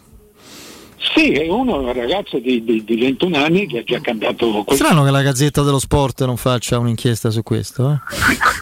Strano, me l'aspettavo, chissà perché. Invece stranamente non c'è. Vabbè, scusami, vai. Sì, è così, insomma. Quindi probabilmente lo convocherà senza che onestamente abbia nessun merito, se non quello di aver fatto 6 gol in B, che non ha mai valsa la nazionale fare dei 6 gol in B. A volte siamo andati in nazionale di passaggio come premio che aveva vinto il capocannoniere della B. Sì. Quando fu convocato nell'82 ed è campione del mondo Franco Baresi, che era in B col Milan ma da anni giocava in Serie A, però sì. No, ma ci sono stati dei centravanti che però non è una convocazione per il giocatore, cioè per farlo giocare come una vera alternativa. Sarà, perché mi risulta che lo chiamerà, sarà una convocazione per conoscerlo, esattamente come si fa nel club. Tu prendi la cazzo della primavera, lo porti con te, così ci prendi insieme, ci tieni insieme, lo vedi come si comporta con gli altri, che quanto affidamento puoi farci. No, perché però... poi tra l'altro il direttore Mancini accompagna, evidentemente vuole inserirlo sin da subito questo ragazzo all'interno di un anno, il prossimo, che sarà lunghissimo e culminerà proprio con i mondiali. È probabile che se questo ragazzo dovesse mantenere i numeri e le premesse, magari a giugno ci sarà il passaggio in un club di A, avrà modo di giocare qualche mese magari in Serie A, propedeutico addirittura al mondiale, perché di lui si parla un gran bene. Il problema numero 9 questa nazionale ce l'ha, e ce l'ha avuto anche all'Europeo vinto, quindi è una storia da monitorare. Poi attaccanti ce ne sono tantissimi, Ken, Raspadori, Scamacca, però ecco, io fossi in Immobile Belotti non mi sentirei così sicuro del mio posticino. Beh, ormai Belotti. No, ma poi se questo ragazzo andasse in A e segnasse una quindicina di gol in A, in qualche maniera potrebbe essere eccetto che la gente poi lo vorrebbe in squadra. Mentre tu devi avere un centravanti che non ti rompe le scatole, uno dei 4 centravanti che porti non ti deve rompere le scatole, deve essere tipo Selvaggi al mondiale dell'82, come infatti Pruccio fu tenuto fuori quell'anno perché Pruccio avrebbe voluto giocare da capocannoniere, non sarebbe stato tranquillo in panchina. Infatti gli fu detto: guarda, allora e a Selvaggi fu detto proprio: guarda, ti chiamo ma non vedrai mai l'erba. Ecco, uno così ci deve essere. Quello che mi preoccupa, insomma, vi potete immaginare quanto, ma è che per esempio Raspadori e Scamacca, cioè, il problema del Sassuolo sono loro, nel senso che hanno fatto, Scamacca ha fatto tutte sostituzioni, 1 o 2 partite, ma in 14 partite, in 7 partite in 2 hanno fatto un gol alla prima giornata, il 22 agosto. Scamacca nemmeno quello, 1 gol Raspadore. No, Scamacca ha visto proprio poco il campo in realtà. Sì, ha fatto tutte sostituzioni, se vuoi te lo dico, non ho sotto gli occhi il quaderno, ma ha fatto tutte le sostituzioni. Mentre da Raspadori ci si aspettava di più, insomma, sembrava già pronto. Il Sassuolo è una squadra che gioca benissimo, ma se non fa punti perché non segna è rischioso, sì, perché poi i giovani si afflosciano. Io su Scamacca adesso, per carità, il ragazzo ha fatto vedere delle doti molto interessanti, però mi domando: ma perché non fa giocare nessuno? Sta sempre in panca. Adesso posso capire, l'anno scorso stava al Genova, se non sbaglio, in prestito. Genova ha giocato, eh? Sì, ma sta in prestito, giocava a destro e lui sì, ha segnato. Torni al Sassuolo, che il cartellino è di proprietà del Sassuolo, e sta in panchina. E c'hai i Raspadori davanti. Ma fa giocare De Frel. No, De Frel entra alla fine. Ora con l'Inter ha giocato domenica, sì, ha giocato con l'Inter perché non c'erano loro due.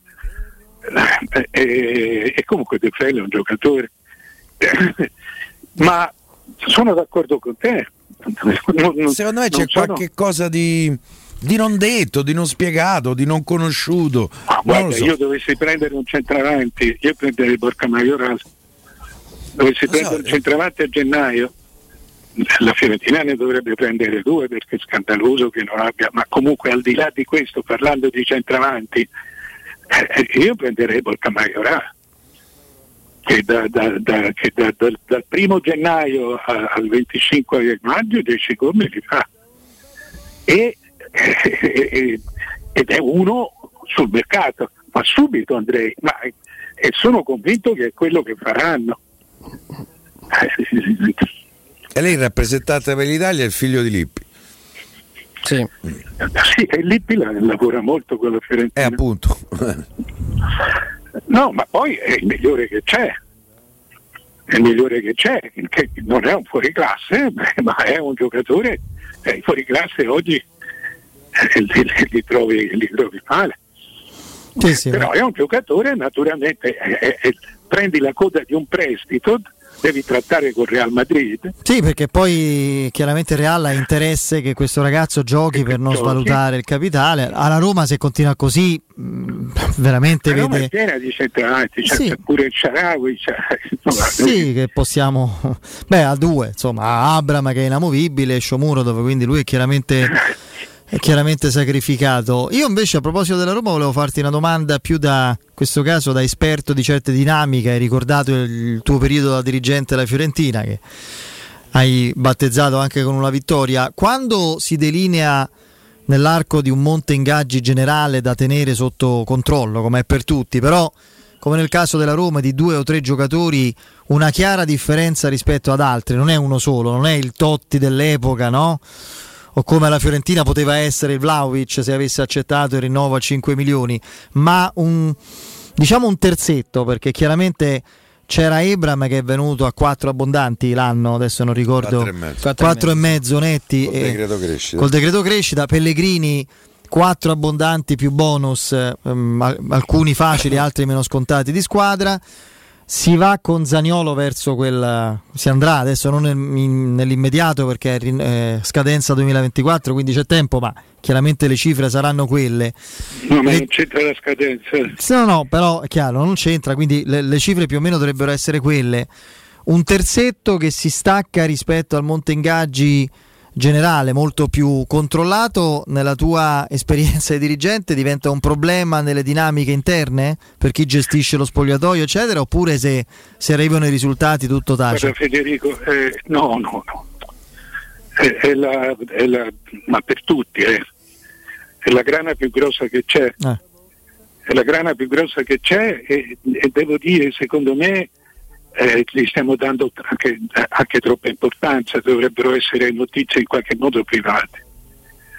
Invece vedo che adesso ormai ma non parlo dei soldi che vengono messi in una società o degli indebitamenti, quelli sono a volte sono per forza pubblici, per esempio per la Roma è così perché sei in borsa. Ma le storie degli stipendi, gli ingaggi non li comunica più la Roma? Sta bene. Ha ragione, secondo me. Era quello che ti però nello spogliatoio i giocatori si parlano, Mario. Lo sanno, è quello che sta dicendo. No, ma i procuratori poi. Esatto, i procuratori sono quelli che chiacchierano.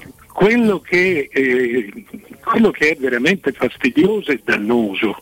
Cioè, non è che tu dici, non so, il giocatore, non Sconcerti, tanto per il giocatore Sconcerti ha un contratto, gli scade nel 24 e gli scade il 30 giugno del 24, a marzo cominciamo a parlarne.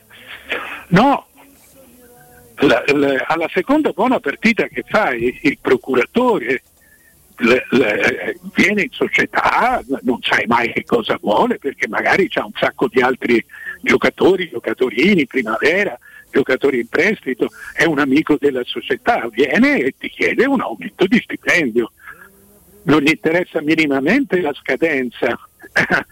Faccio un esempio della Roma, Battistuta chiedeva 1 miliardo l'anno di aumento, 1 miliardo di lire l'anno di aumento per principio, e gli veniva dato, prendeva 1 miliardo al mese mi pare, come stipendio alla fine, sì. Alla fine alla Roma sì. Io mi ricordo che avevo un naturalmente non faccio il nome perché c'è ancora un procuratore di un giocatore, uno stopper che in quel momento era anche in nazionale, che me lo trovavo ogni 2 per 3, ma veramente ogni 3-4 settimane chiedevo un aumento, e via via tutti dietro a quelli. Sono pochi giocatori, ci sono dei giocatori che si vergognano di più, ma ci sono i procuratori che non si vergognano per niente. Di nulla. Di quindi nulla. Tornando al tema originario. Tornando al tema originario è un problema inevitabile che farà lievitare gli ingaggi. Non c'è dubbio. Quindi dopo Abraham, Pellegrini e Zaniolo sarà la volta di Mancini, Cristante eccetera, su quei parametri ma non su quei parametri, no, su quelli no, però insomma sì, i giocatori restano anche più bassi, anche perché ci sono delle cose di ruolo, dei problemi di mercato, dei problemi di rendimento, ma se il tetto, se la fascia buona è quella da 4,5 e io ne prendo 2, ne voglio 2,8 e chiudo a 2,5, ma le voglio subito. Così è dura, però. Sì, ma è dura. No, è dura nel post-Covid, comunque nel post-lockdown, eccetera. Ma questi gestire... sono i giocatori tutti scadenza nel 24. Sì, ti ripeto, la scadenza nel 24 conta relativamente. Sì. Zaniolo quante volte gliel'hai già aumentato? Una volta. Ufficialmente. Sì, no, vediamo. Comunque è per tutti uguale. Guarda, è un tormento. Io mi ricordo, ti devo dire che una cosa gradevole era che a volte i giocatori mandano le mogli a trattare. Beh, alcune sono agguerrite. C'era un giocatore che mandava la moglie e che a un certo punto mi illusi quasi che di piacergli, perché in realtà chiaramente non era così, anche se allora avevo 40 anni e ero quasi carino. Ma ecco, devi stare, è un martello, ecco. È veramente un martello. Sì. Lo so, quindi questa è la realtà, è un dato di fatto che ovviamente poi si riscontra in altre realtà, perché poi Federico perdi la misura dei soldi. Io mi ricordo una volta, a un certo punto ebbe un'agitazione sindacale dentro la società, un'agitazione sindacale non dei giocatori, degli impiegati, e io ero veramente in difficoltà sulla gestione. Non era un caso che 1 anno e mezzo dopo fallì la Fiorentina. A un certo punto questi volevano bloccare, tu pensa i giornali cosa avrebbero detto: sciopero, ferma la Fiorentina, non ci sono le maglie perché i magazzinieri non le lavano, ferma tutto, sarebbe stato uno sputtaneamento. Allora a un certo punto dissi: scusate, ma di quanto si sta discutendo? E loro mi dissero 100 milioni in un anno. E dissi: allora cavolo, andate a trattate, chiudete a 60 e non rompetemi i coglioni, scusate la parola, sì, vabbè. E non rompetemi le scatole per 60 milioni che sarebbero oggi 80.000 euro, qualcosa del genere, e avevamo 300 miliardi di debito. Non possiamo rischiare una... Ecco, ma chi erano i magazzinieri? erano tutti quelli, non i giocatori, tutti quelli che lavoravano, erano un'ottantina, novantina di persone allora. Sono questioni che non emergono, ma sono chiaramente rilevanti. Sì. È chiaro che poi dipende.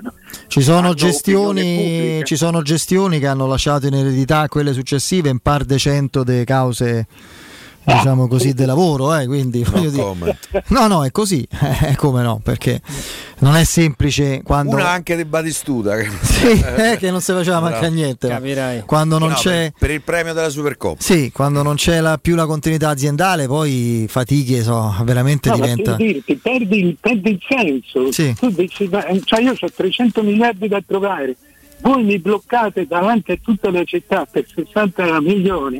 Ma troviamoli da qualche parte, vendiamo i palloni, non lo so. In qualche modo si fa. Va bene. Mario, grazie, buon lavoro. Domani. Ciao, direttore. Ciao ragazzi, ciao. Se amate il gioco del calcio, vi piacerebbe giocare contro il capitano Francesco Totti, iscrivetevi alla prima Academy della Roma Calcio 8. Se siete un uomo, una donna, avete tra i 18 e i 45 anni, visitate il sito www.asromacalcio8.it, compilate il forum nella sezione Accademia, sarete ricontattati e potrete entrare nel mondo del calcio 8 da protagonisti insieme alla Roma Calcio 8. Seguite la Roma Calcio 8 anche su Facebook e Instagram per scoprire tutte le news e gli aggiornamenti. Andiamo in break. Tanto un uomo vero, anche se a voi non sembrerà. Pubblicità. Nel centro di Ostia, in una zona commerciale ad alta percorrenza, la società SIPA dispone di negozi di varie metrature, locali liberi e disponibili da subito, adatti a qualsiasi tipo di attività, in una posizione privilegiata e centrale. La zona signorile, la collocazione commerciale e gli ampi parcheggi nei pressi rendono questo immobile un ottimo investimento. Per qualsiasi informazione rivolgetevi al 345 713 5407 e visitate il sito www.keikalt.com. SIPA SRL è una società del gruppo Edoardo Caltagirone. Le chiavi della tua nuova casa senza costi di intermediazione. Stai pensando di cambiare caldaia? Rivolgiti a LN Clima. Puoi sostituire la tua vecchia caldaia con una nuova grazie al super bonus del 65 o del 110%. E gratis per te 7 anni di garanzia e crono termostato wifi. E per gli amici della radio, manutenzione e bollino blu della caldaia a soli €49. Contatta subito LN Clima allo 06 87 13 62 58. Se ami la carne quanto noi, adorerai Ara Bracis. Steakhouse e American Barbecue. Golosi hamburger di scottuna o Black Angus. Barbecue con New York pastrami, ribs e altre specialità con cottura low and slow. Un'accuratissima selezione di carni di altissima qualità da tutto il mondo e primi romani fatti in casa. Ara Bracis, in via Cassia 1837. Info allo 06 80 07 1142. Ara Bracis, il tempio della carne a Roma. Di mattina Laura lotta per trovare parcheggio, poi lotta per rispettare tutte le scadenze, per uscire dalla riunione prima che Marco esca da scuola, infine per tornare a casa in tempo per cena. Ma c'è una lotta che non deve affrontare da sola, quella contro il tumore al seno. Ad ottobre, se hai tra i 45 e i 49 anni, fai prevenzione e prenota una mammografia gratuita. Se hai tra i 50 e i 74 anni, la Regione Lazio ti offre percorsi di screening gratuiti tutto l'anno. Per info chiedi al tuo medico o vai su salutelazio.it. Siamo al parco divertimenti di Cinecittà World. Stiamo provando le nuove attrazioni di Halloween. Ma cosa sono questi? Mostri? Zombie? Halloween, this is Halloween, Halloween, Halloween. Halloween a Cinecittà World, un ottobre da paura. Biglietti da €15 su cinecittàworld.it. Quando Roma brucia, Nerone placa le sue fiamme. Nerone, l'amaro di Roma, un gran liquore che racchiude in sé millenni di storia, arte e civiltà. Asciutto al palato, dal gusto pieno, che regala intense sensazioni. A Roma nasce Nerone, un incendio di sapore. Quanti hanno riso quando ho comprato le zanzariere Ziscreen fuori stagione, ma quando hanno sentito il prezzo? Non aspettare il caos della stagione quando le zanzare ti pungono e non ti fanno dormire, con il prezzo che torna pieno da listino. Approfitta subito dell'offerta Prima Zanzariera, valida fino al 31 ottobre. Per te anche un buono di €70 per la tua Ziscreen con la garanzia soddisfatto o rimborsato. Chiama subito l'800 196 866 o visita il sito zanzaroma.it. Ziscreen, la super zanzariera con un super servizio e una super garanzia. Vuoi un materasso di altissima qualità ai prezzi più bassi del mercato? Se lo vuoi in memory di ultima generazione o con molle indipendenti, comodo e rilassante, o ancora ortopedico dal sostegno deciso, vieni direttamente in fabbrica da Artigiana Materassi, la vera qualità made in Roma, con oltre 50 modelli da provare. I nostri grandi showroom ti aspettano in via Casilina 431A con garage convenzionato a soli 10 metri e in viale Palmiro Togliatti 901, dove c'è una grande insegna gialla. Info allo 06 24 30 18 53 o su Artigiana Materassi. La tua caldaia è a norma? Per la massima sicurezza falla controllare da Nuova ITC, centro assistenza ufficiale Vaillant ed Ariston. E se vuoi cambiarla grazie all'eco bonus, con noi hai lo sconto in fattura del 65%. Inoltre pronto intervento per manutenzione caldaie e climatizzatori di tutte le marche. Nuova ITC, contatti allo 06 52 35 05 19 o su nuovaitc.it. Teleradio Stereo 92.7.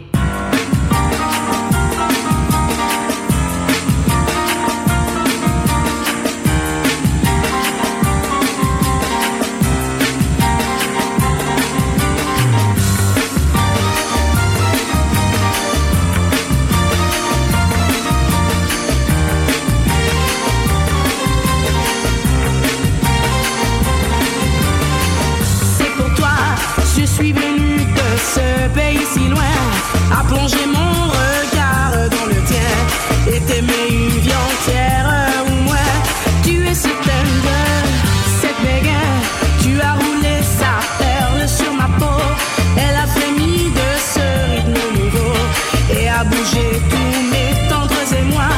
C'est toi seul l'amour et je suis sans armes.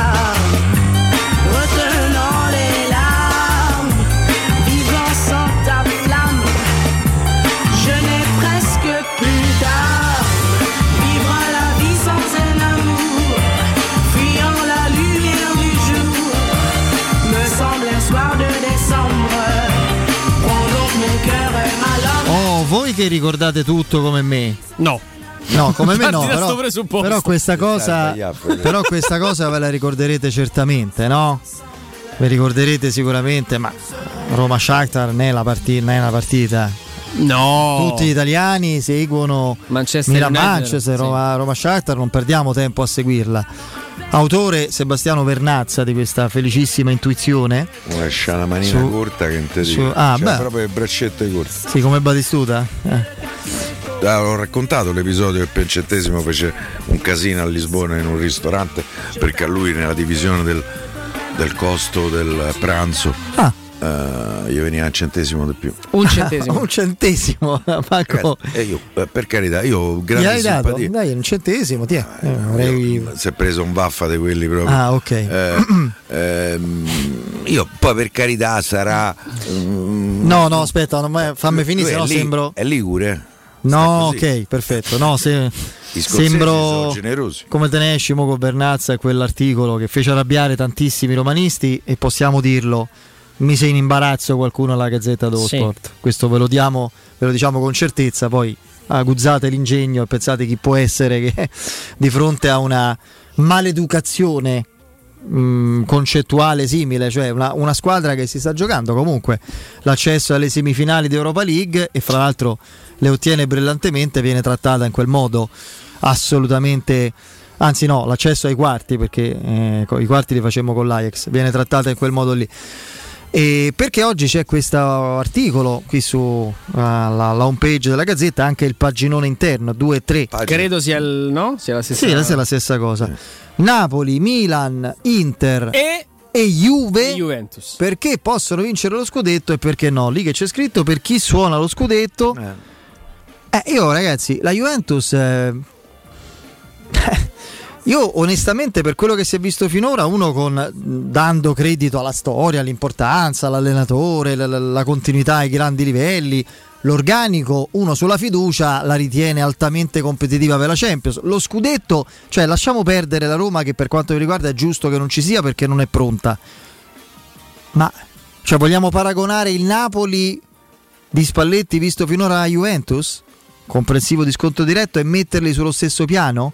La Juventus ha uno scontro diretto in questo momento per la zona Champions, che la vede a -4, batterà la Roma. Insomma, Vernazza non manco io lo sto a chiedere, perché immaginiamo come possa pensarla dall'alto delle sue elevatissime diciamo così analisi tecniche, non stimolata da nessun tipo di simpatia o risentimento personale, ci mancherebbe altro, l'ha dimostrato del resto, citando quell'episodio, ve l'ho ricordato.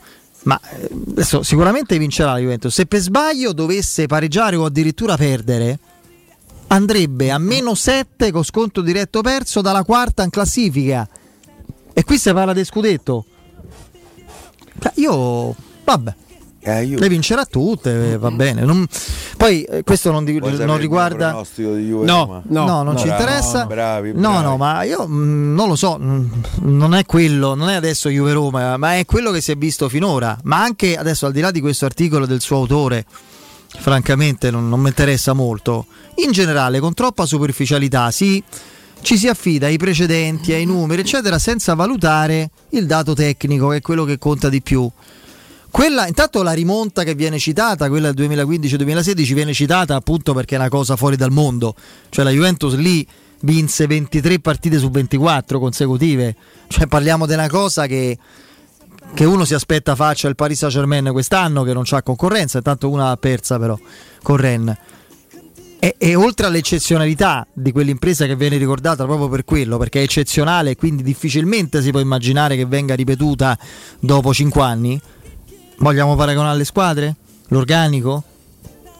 Andatevela a rivedere, andate a vedere chi giocava in quella Juventus, che peso carismatico aveva, in che momento della carriera erano, e quella di oggi, in cui sono titolari McKennie, Rabiot, Bentancur, in cui si rimpiange Arthur, ragazzi. Ma si rimpiange Arthur, che la Juventus vera di Allegri faceva il magazziniere, quindi c'è questa, non lo so, il calcio credo meriterebbe un po' più di profondità di analisi, Andrea, io dico questo, poi mi sbaglierò, e la Juventus da qui fino a Pasqua le vince tutte, perché questo dovrebbe fare. Ci sono valutazioni che sono sempre molto influenzate dal bacino d'utenza, certo, dei lettori, e mi permetti che diventa un fatto che a volte non diventa poco credibile, perché parlare in questo preciso momento, visto che il nostro lavoro è un lavoro quotidiano di racconto, di informazione, a volte per chi se lo può permettere anche di opinione e di analisi, in questo momento parlare di scudetto per la Juventus, che è una squadra che ha ancora 1000 difetti, mi sembra fuori luogo. Tra l'altro, alla ripresa c'è uno scontro diretto con la Roma, e entrambe le squadre fanno e faranno partire diversi giocatori per le nazionali, ed è un'incognita importante quando non hai modo di avere tutta la squadra a disposizione per preparare una sfida così importante. Io stavo adesso andando a memoria della formazione titolare, che è quella che poi Mourinho manderà in campo. Gli unici che rimangono a Trigoria sono Mancini, Bagnez e Zaniolo, gli altri stanno tutti fuori, e Karsdorp, scusami. Quindi Karsdorp, Mancini, Bagnez e Zaniolo. Patrizio va a Portogallo, sì. Calafiori e Vigna stanno tutti e due fuori. Cristante e Veretù, tutte e due in nazionale. Mkhitaryan, Pellegrini, Mkhitaryan, Pellegrini e Abramo tutti in nazionale. Quindi hai 4 su 11 a Trigoria. Pure in mezzo c'è solo Villar, dei giocatori che... Sì, che pure io facevo solo il discorso però sull'11 di partenza. No, per carità. 11 partenza ne hai 4 su 11 a Trigoria. Pure la Juventus credo siano quasi tutti fuori. Sì. Quindi vediamo. Certo, se adesso stai lì a parlare di scudetto per la Juventus, siamo insomma abbastanza surreale, insomma. Io non dico neanche che sia sbagliato mettere la Juventus, perché è una squadra che ha vinto 9 scudetti negli ultimi 10 anni, è difficile comunque lasciarla fuori dopo appena 7 giornate. Intanto considero perlomeno prematuro un paginone di questo tipo dopo 7 giornate con un calendario che è diverso. Il Milan 3 scontri diretti per esempio ha fatto, le altre no. Ma per me già Napoli e Milan sono già avanti. Però se metti a Juve devi mettere pure a Roma, che c'è 4 punti di vantaggio dopo 7 giornate. Se metti a Juve allora devi mettere pure Atalanta, Bologna e i fuori schedina, come dice Federico, che c'hanno gli stessi punti. Però siccome no, dei fanpaginone tutte incentrano, dici chi ecco chi vendo di più. Con Milan, Inter, Juve, ci tocca mettere pure il Napoli e mettono il Napoli. No, cioè, Napoli allora, c'è Tutto Sport, che è un giornale che il titolo del prendi, Juve li prendi, com'era? C'era Juve ma li prendi, nel senso la foto del Napoli in testa, Juve ce la farà. L'edizione di ieri. Allora, la Juventus, Tutto Sport è un giornale che da una ventina d'anni ha deciso questa svolta editoriale, che poi facciamo passare per normale. Quello è un giornale sportivo nazionale di grandissima tradizione, fondato da Renato Casalbore con tanti anni fa, tantissimi giornalisti di grandissimo livello. Uno importantissimo, il papà di Giorgio Tosatti, morto nella tragedia di Superga, che seguiva il Grande Torino. Stefano Petrucci, che ha lavorato per anni. Sì, Stefano ha lavorato Tutto Sport. Ecco, quando ci ha lavorato Stefano, Tutto Sport non era la fanzine, come si diceva una volta, della Juventus come oggi. Da non so da che momento in poi, quando, cioè sì, per carità, Juve li prendi è diventata una, cioè un giornale, non lo possono dichiarare perché ancora è scritto quotidiano sportivo, ma di fatto è un riferimento per quell'utenza lì, chiaro, in modo netto, deciso. Cioè il titolo, quando la Juventus, non mi ricordo in che anno, batté con un gol di Mutu l'Inter di Mancini, e non mi ricordo che polemiche c'erano state, fu Mancini stai Mutu, che è un titolo inaccettabile per un quotidiano che si definisce sportivo nazionale. Sì. Quando la Juventus batte l'Inter ai rigori in Coppa Italia 3 o 4 anni fa, praticamente vince 3-0 in casa e perde 3-0 a San Siro, vanno ai rigori e vince la Juve, titolano Godopoli. Si deve vergognare chi fa quel titolo. È una vergogna un titolo così, perché va a solleticare l'aspetto più becero del tifoso, proprio non fazioso, di più, che non vuole vedere quello che c'è stato in quegli anni, e che è una vergogna per una società così gloriosa come la Juventus. Io conosco tifosi juventini comunque sia equilibrati e corretti, che riconoscono, magari non so tutti così, ma ci sono, che riconoscono in quel periodo qualcosa di profondamente sbagliato, mettiamola così. Quindi, però, diciamo che, esagerando, quel giornale ha fatto quella scelta, che è commerciale. Manifesta, ci dedichiamo, manca solo che lo scrivano, manca solo che sopra scrivano: è il giornale di riferimento del popolo juventino d'Italia, non de Torino, perché a Torino sono tutti del Toro, l'ha sottolineato giustamente pure Juric. Ma la Gazzetta, onestamente, sì, punta a vendere come tutti i giornali fanno, però non mi pare si abbia quel, no? Sì, però i tifosi della Juve sono tantissimi, per carità, non puoi mai dimenticarli da un punto di vista editoriale, diciamo così. Corriere dello Sport da anni ha fatto un'altra scelta, dividersi in edizioni. Io posso dire, a Corriere dello Sport, quando c'ero io, la seconda squadra che ti faceva vendere la Juventus dopo la Roma era la Juventus. La Juventus è tutta Italia. Poi è diventato il Napoli. Adesso è il Napoli, infatti si vede, c'è una, me forse vende più al Napoli che a Roma. C'è un'edizione napoletana molto forte, molto ben nutrita, molto forte, specifica, con grandi richiami. C'è quella io pure questo spezzettamento in edizioni che porta a titoli.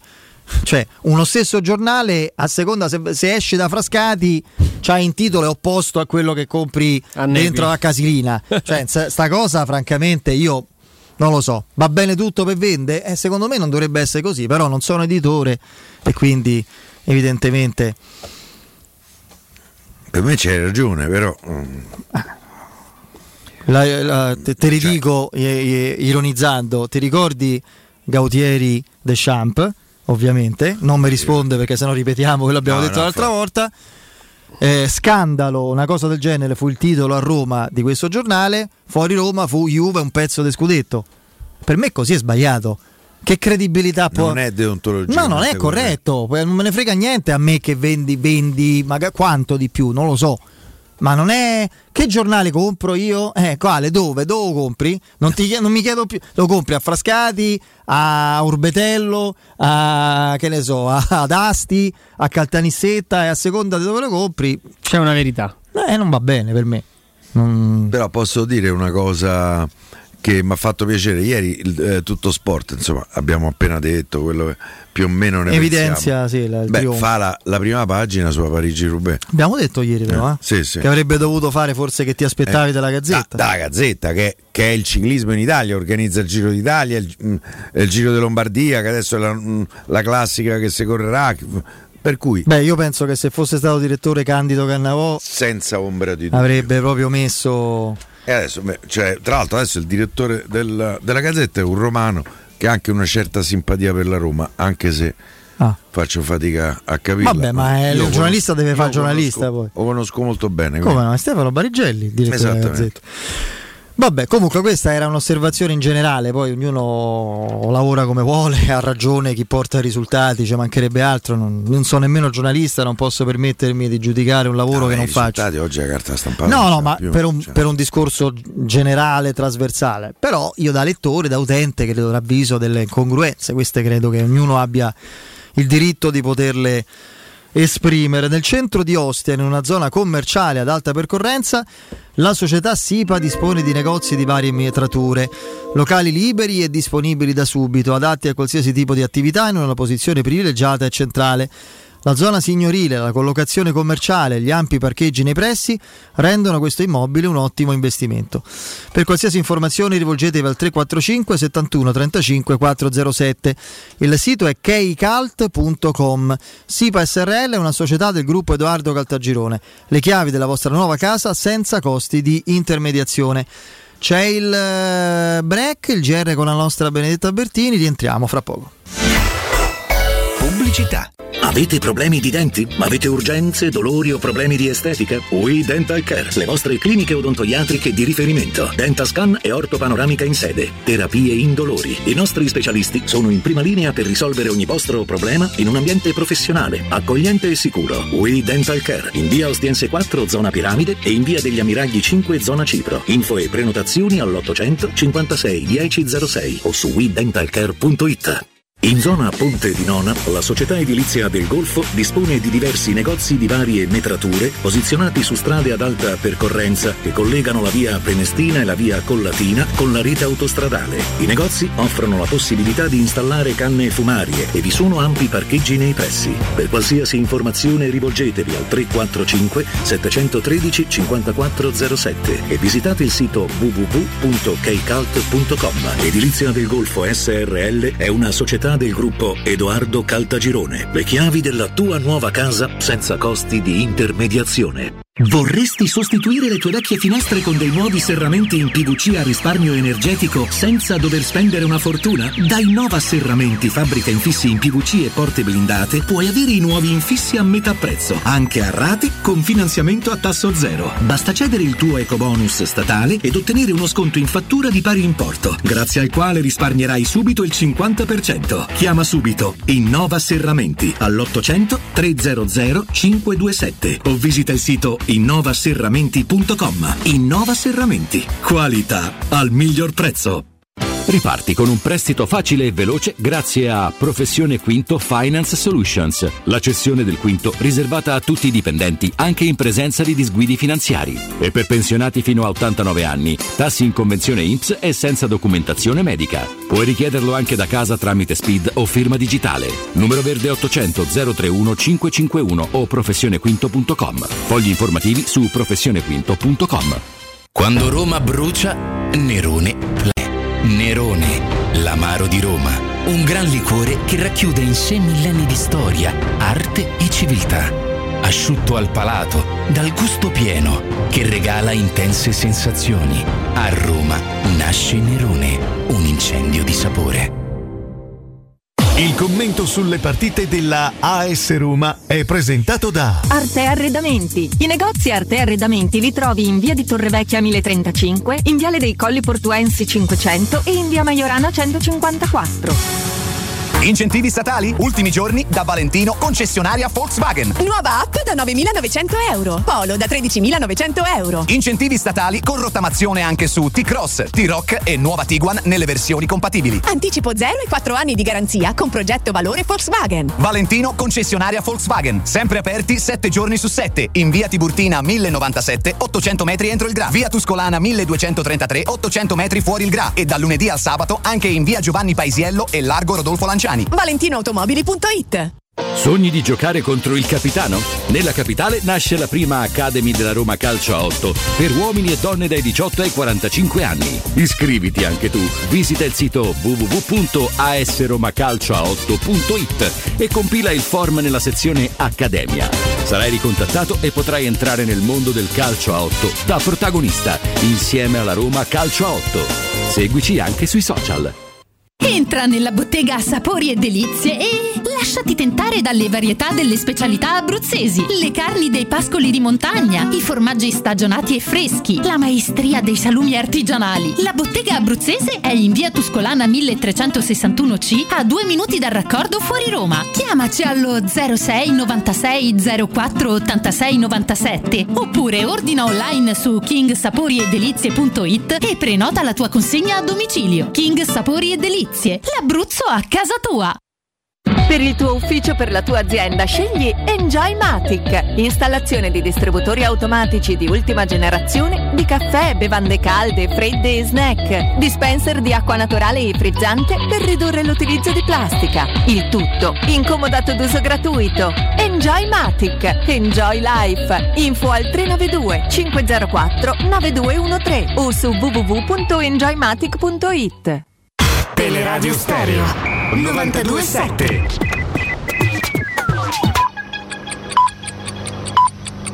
Sono le 19:02. Teleradio Stereo 92.7, il giornale radio, l'informazione. Di nuovo insieme con Benedetta Bertini, buonasera. In primo piano il bollettino sanitario, sono 2.466 positivi al Covid nelle ultime 24 ore, ieri erano 1.612, 50 le vittime in un giorno contro le 37 del giorno precedente, 322.282 tamponi effettuati. Il tasso di positività è dello 0,76%, in calo rispetto all'1,3 di ieri. Sono 433 pazienti ricoverati in terapia intensiva, 4 in meno nel saldo tra entrate e uscite. Ricoverati con sintomi nei reparti ordinari sono 2.968, 64 in meno rispetto alle ultime 24 ore.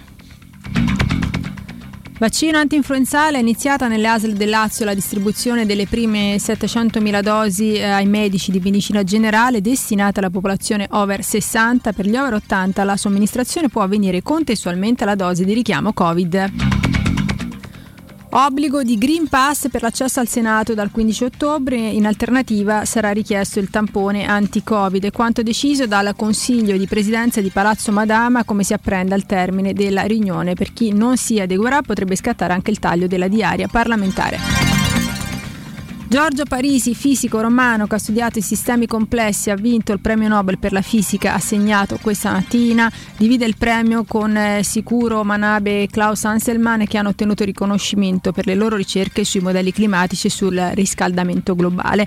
Parisi è un fisico teorico dell'Università Sapienza di Roma e dell'Istituto Nazionale di Fisica Nucleare e vicepresidente dell'Accademia dei Lincei. Sono felice e non me l'aspettavo, ha detto Parisi in collegamento con l'Accademia delle Scienze di Stoccolma. La ricerca è estremamente importante per creare il futuro ed è importante che la ricerca in Italia sia finanziata sul serio.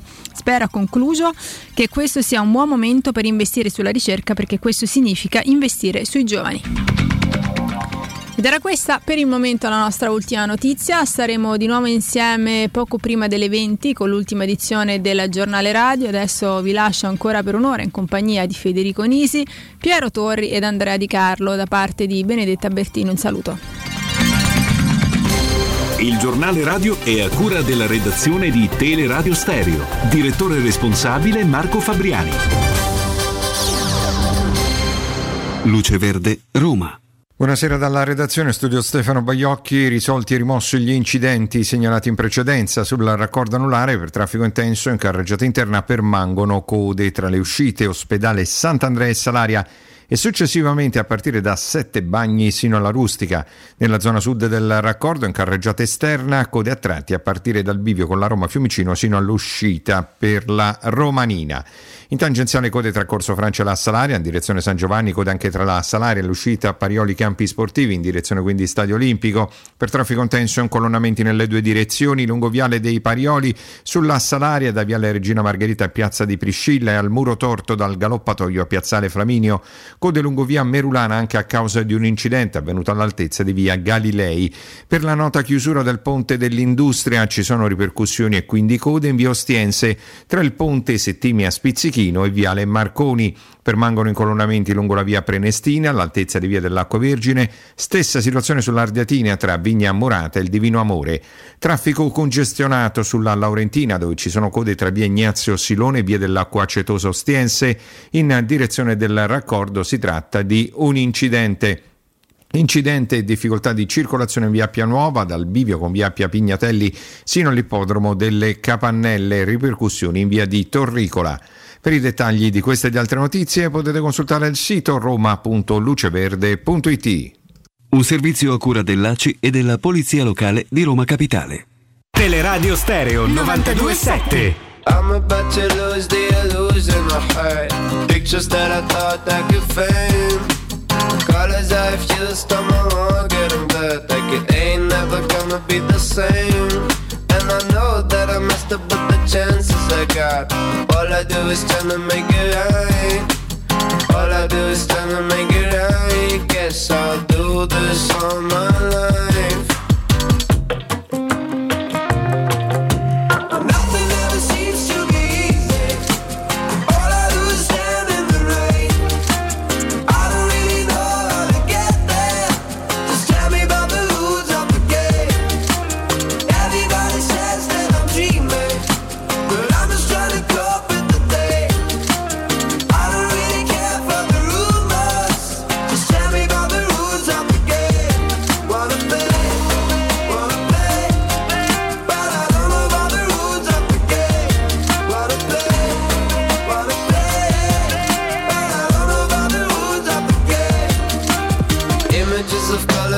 Peace in my heart, taking all the dust from my mind.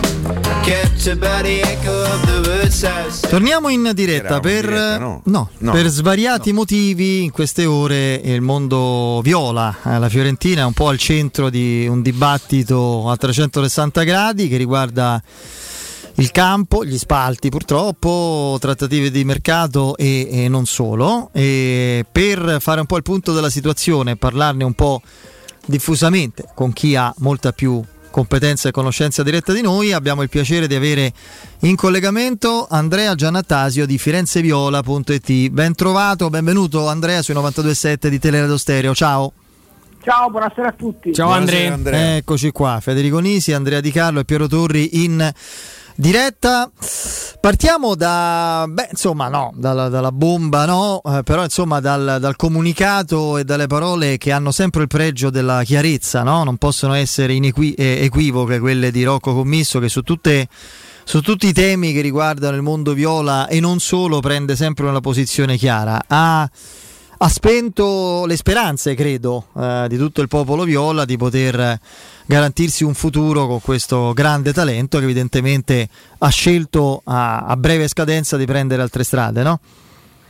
Sì, devo dirvi che grosse speranze per il prolungamento del contratto nessuno di noi le ha mai avute, nel senso che è stata una storia piuttosto tirata per le lunghe, nonostante l'offerta remunerativa della Fiorentina fosse veramente alta, la più alta della storia del club, che ha 95 anni. Pensate che l'ultima offerta, quella di poche settimane fa, parlava di 4 milioni di euro per il primo anno e di 5 per i successivi, e il contratto sarebbe scaduto nel 2025, chiaramente a fronte del rinnovo.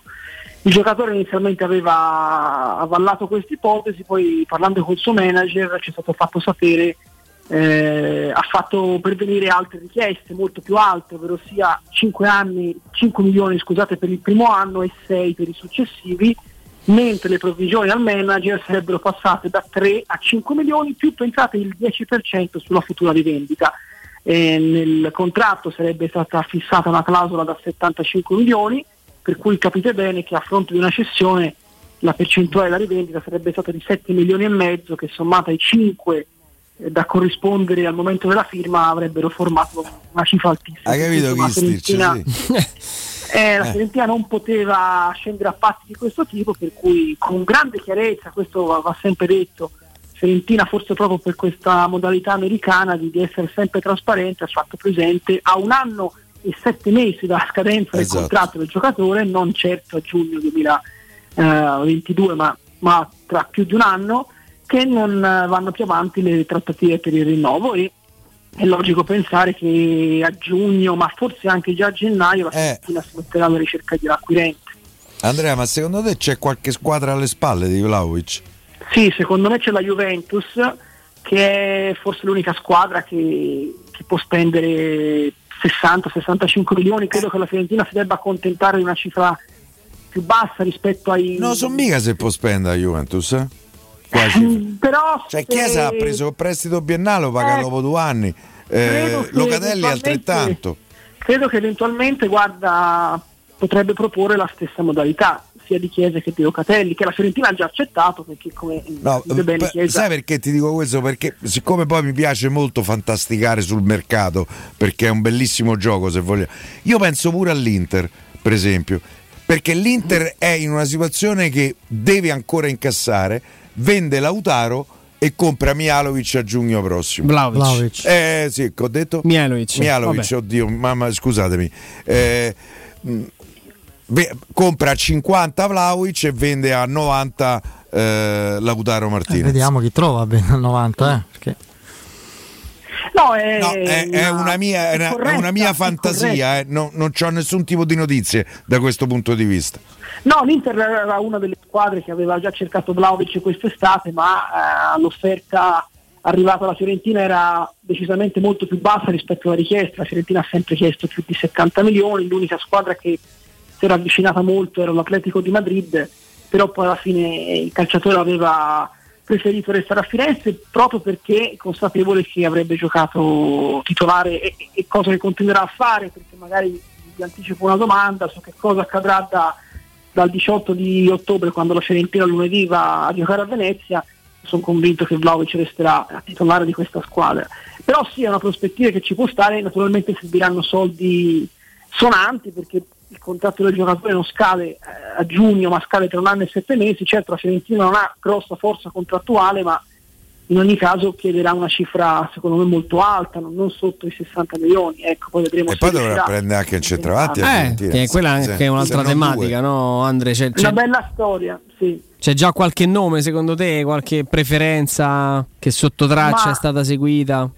La Fiorentina, se avesse sceduto Vlahović quest'estate, avrebbe quasi certamente acquistato Scamacca, che mi sembra però un giocatore che sta trovando qualche difficoltà quest'anno al Sassuolo, quindi non so se poi ripercorrerà queste orme.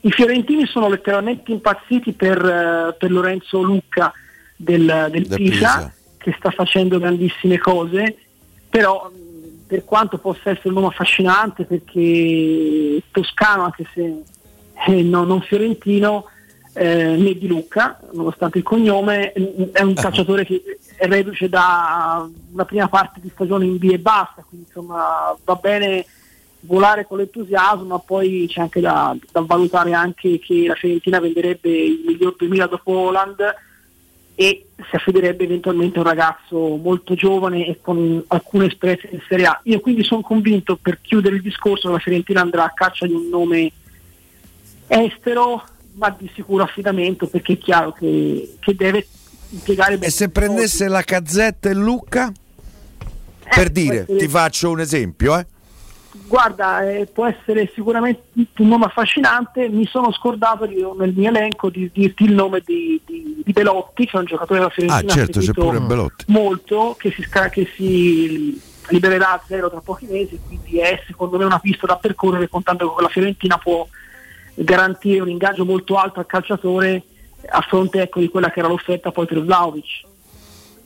Beh sì, tanto un giocatore di esperienza, collaudato verrebbe da dire, lo prendi anche a zero, con i soldi che prendi da Vlahović puoi andare a spendere. Sai Andre, perché se dovesse poi arrivare quel tipo di cifra là, è una cifra che ti può permettere 2-3 giocatori di buonissimo livello di iniziare o di dare ancora più linfa al ciclo di Italiano, perché è chiaro che perdi un giocatore fortissimo, perché siamo tutti abbastanza convinti e certi del valore di Vlahovic, però grandi squadre sono nate anche da dolorose cessioni, se i soldi poi li spendi bene, ovviamente.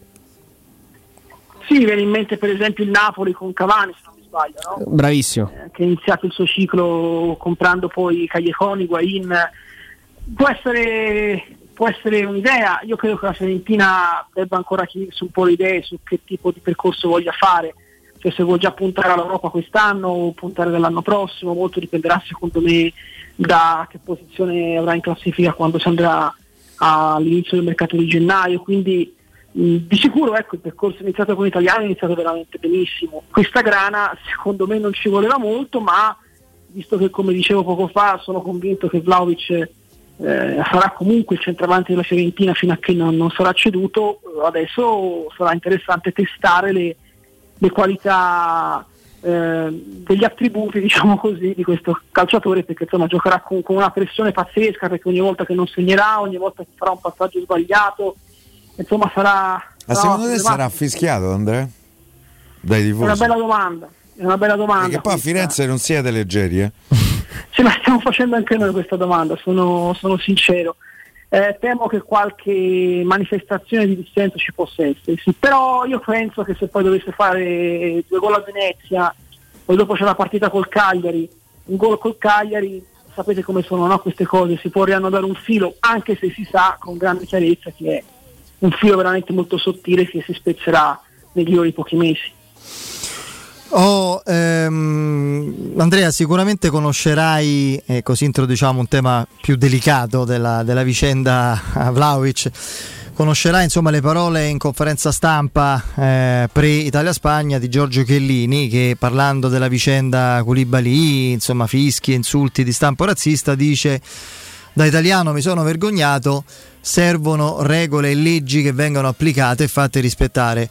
Come risponde, mi verrebbe da dire, Firenze, ma diciamo la società? Commesso... La società si è dissociata. Sì, sì, no, ma cosa, che posizione prende? È chiaro che si dissocia, che tipo di, nel concreto, che risposta ci sarà e che tipo di collaborazione magari la Fiorentina pensa di attuare anche per evitare rischi che sarebbero paradossali per un club che, come tanti altri, insomma cerca di combattere questa piaga, no? Questa deriva figlia di profonda ignoranza.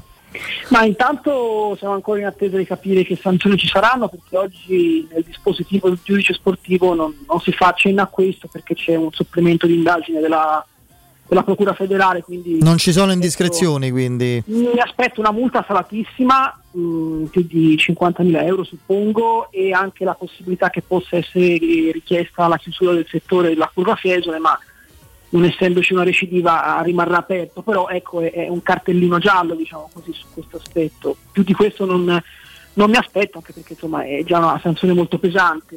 Devo dirti che la Fiorentina si è mossa secondo me molto bene come club, perché già nel post partita ha chiesto scusa al Napoli e ai calciatori oggetto di offese razziste, e soprattutto da lunedì mattina ha fornito alla questura tutte le immagini possibili dello stadio, perché non solo vuole che si identifichino gli autori degli insulti, ma poi la società li dà speravita, quindi non vuole assolutamente che vengano più episodi del genere. Quindi su questo aspetto la società è insensibile. Devo dire che, essendo commesso una persona che da italiano è emigrato in America a 12 anni ed era visto come magari gli ignoranti italiani vedono oggi gli immigrati, questo è un aspetto che a lui sta molto a cuore. Poi lo si potrà discutere con Misso per tanti aspetti, ma su questo ha tenuto fin da subito a battere il tasto, e quindi credo che la Fiorentina abbia fatto bene. Sono ore d'attesa, vediamo un po' che cosa verrà fuori.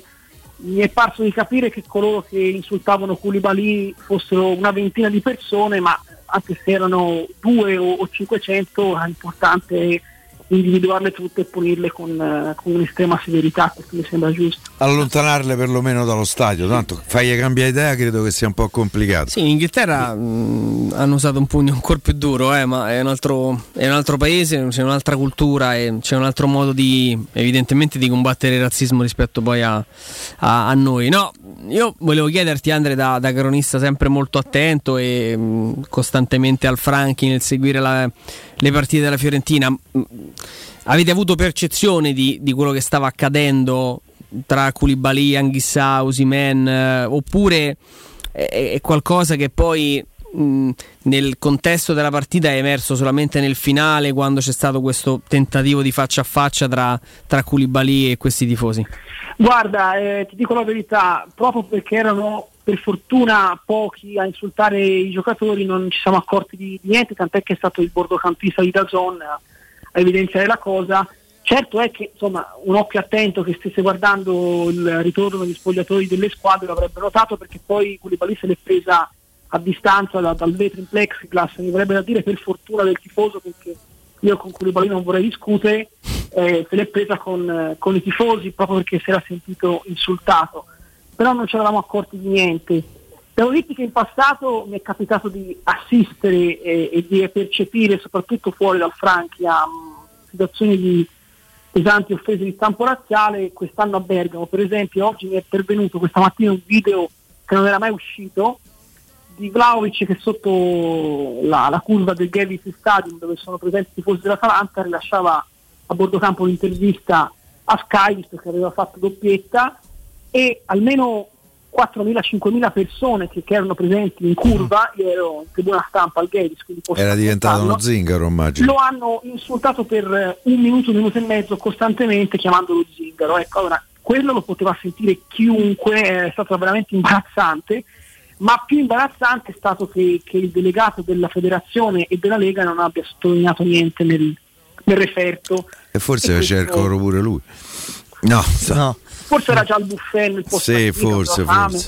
Questo mi fa pensare, perché questo è un aspetto che la Fiorentina stessa ha sottolineato nel comunicato di ieri, nel senso che io penso che il modo giusto di agire sia stato quello della Fiorentina, cioè dell'inflessibilità totale, della tolleranza zero, ma sarebbe auspicabile che lo stesso metodo di giudizio fosse utilizzato ovunque. No, al di là del caso Fiorentina, infatti credo che una cosa spiacevole che abbiamo notato in questi anni è che, a giudicare dalle sanzioni ma anche dall'intervento effettuato o non effettuato nei confronti di situazioni diciamo ugualmente indegne, paritarie dal punto di vista dell'ignoranza, alcuni cori di una certa matrice vengono considerati come giustamente intolleranti, razzisti, discriminanti, altri di pari livello, cioè di quella stessa matrice, no, oppure molto meno. Questa cosa francamente un pochino un'altra cosa. Guarda, è successo oggi, un po' in tutta Italia. Sì. Il giudice sportivo, la Fiorentina per il momento ha ricevuto una multa da 15.000 euro, 10.000 per i cori di matrice territoriale contro i napoletani, che inneggiano come sempre al Vesuvio, e 5.000 per aver ritardato l'inizio del secondo tempo, ma marginale. Ecco, se tu multi per 10.000 euro la Fiorentina, giustamente, per i cori di matrice territoriale, non puoi, secondo me, non multare un'intera curva di una squadra che chiama zingaro un calciatore, e lì sono i 5.000 tutti insieme a cantarlo, ed era impossibile non sentirlo, vi dico la verità, era impossibile, però evidentemente non si è sentito. Tanto qui abbiamo l'esempio, no Andrea? No, quello che ti dicevo, poi ringrazio Lorenzo e redazione, perché non volevo poi andare a riferire una notizia troppo vaga, ma in Inghilterra un 50enne reo di aver offeso con insulti razzisti il calciatore Romain Sawyers del West Bromwich è finito in carcere, signore. Per 8 settimane. E io penso... io penso che 2 mesi al fresco, come si dice da queste parti, insomma, ti facciano un pochino riflettere sul senso della vita e di certe azioni, ma è più che altro un messaggio che tu mandi, perché l'idea di andare ad apostrofare, di insultare un ragazzo, probabilmente qualcun altro ci penserà 2 volte, no? L'insulto era baboon, che in inglese significa babbuino, quindi siamo sempre lì, insomma, su quel tipo di riferimento. Il magistrato ha detto: non c'è posto per il razzismo o per l'abuso razzista. 8 settimane di carcere.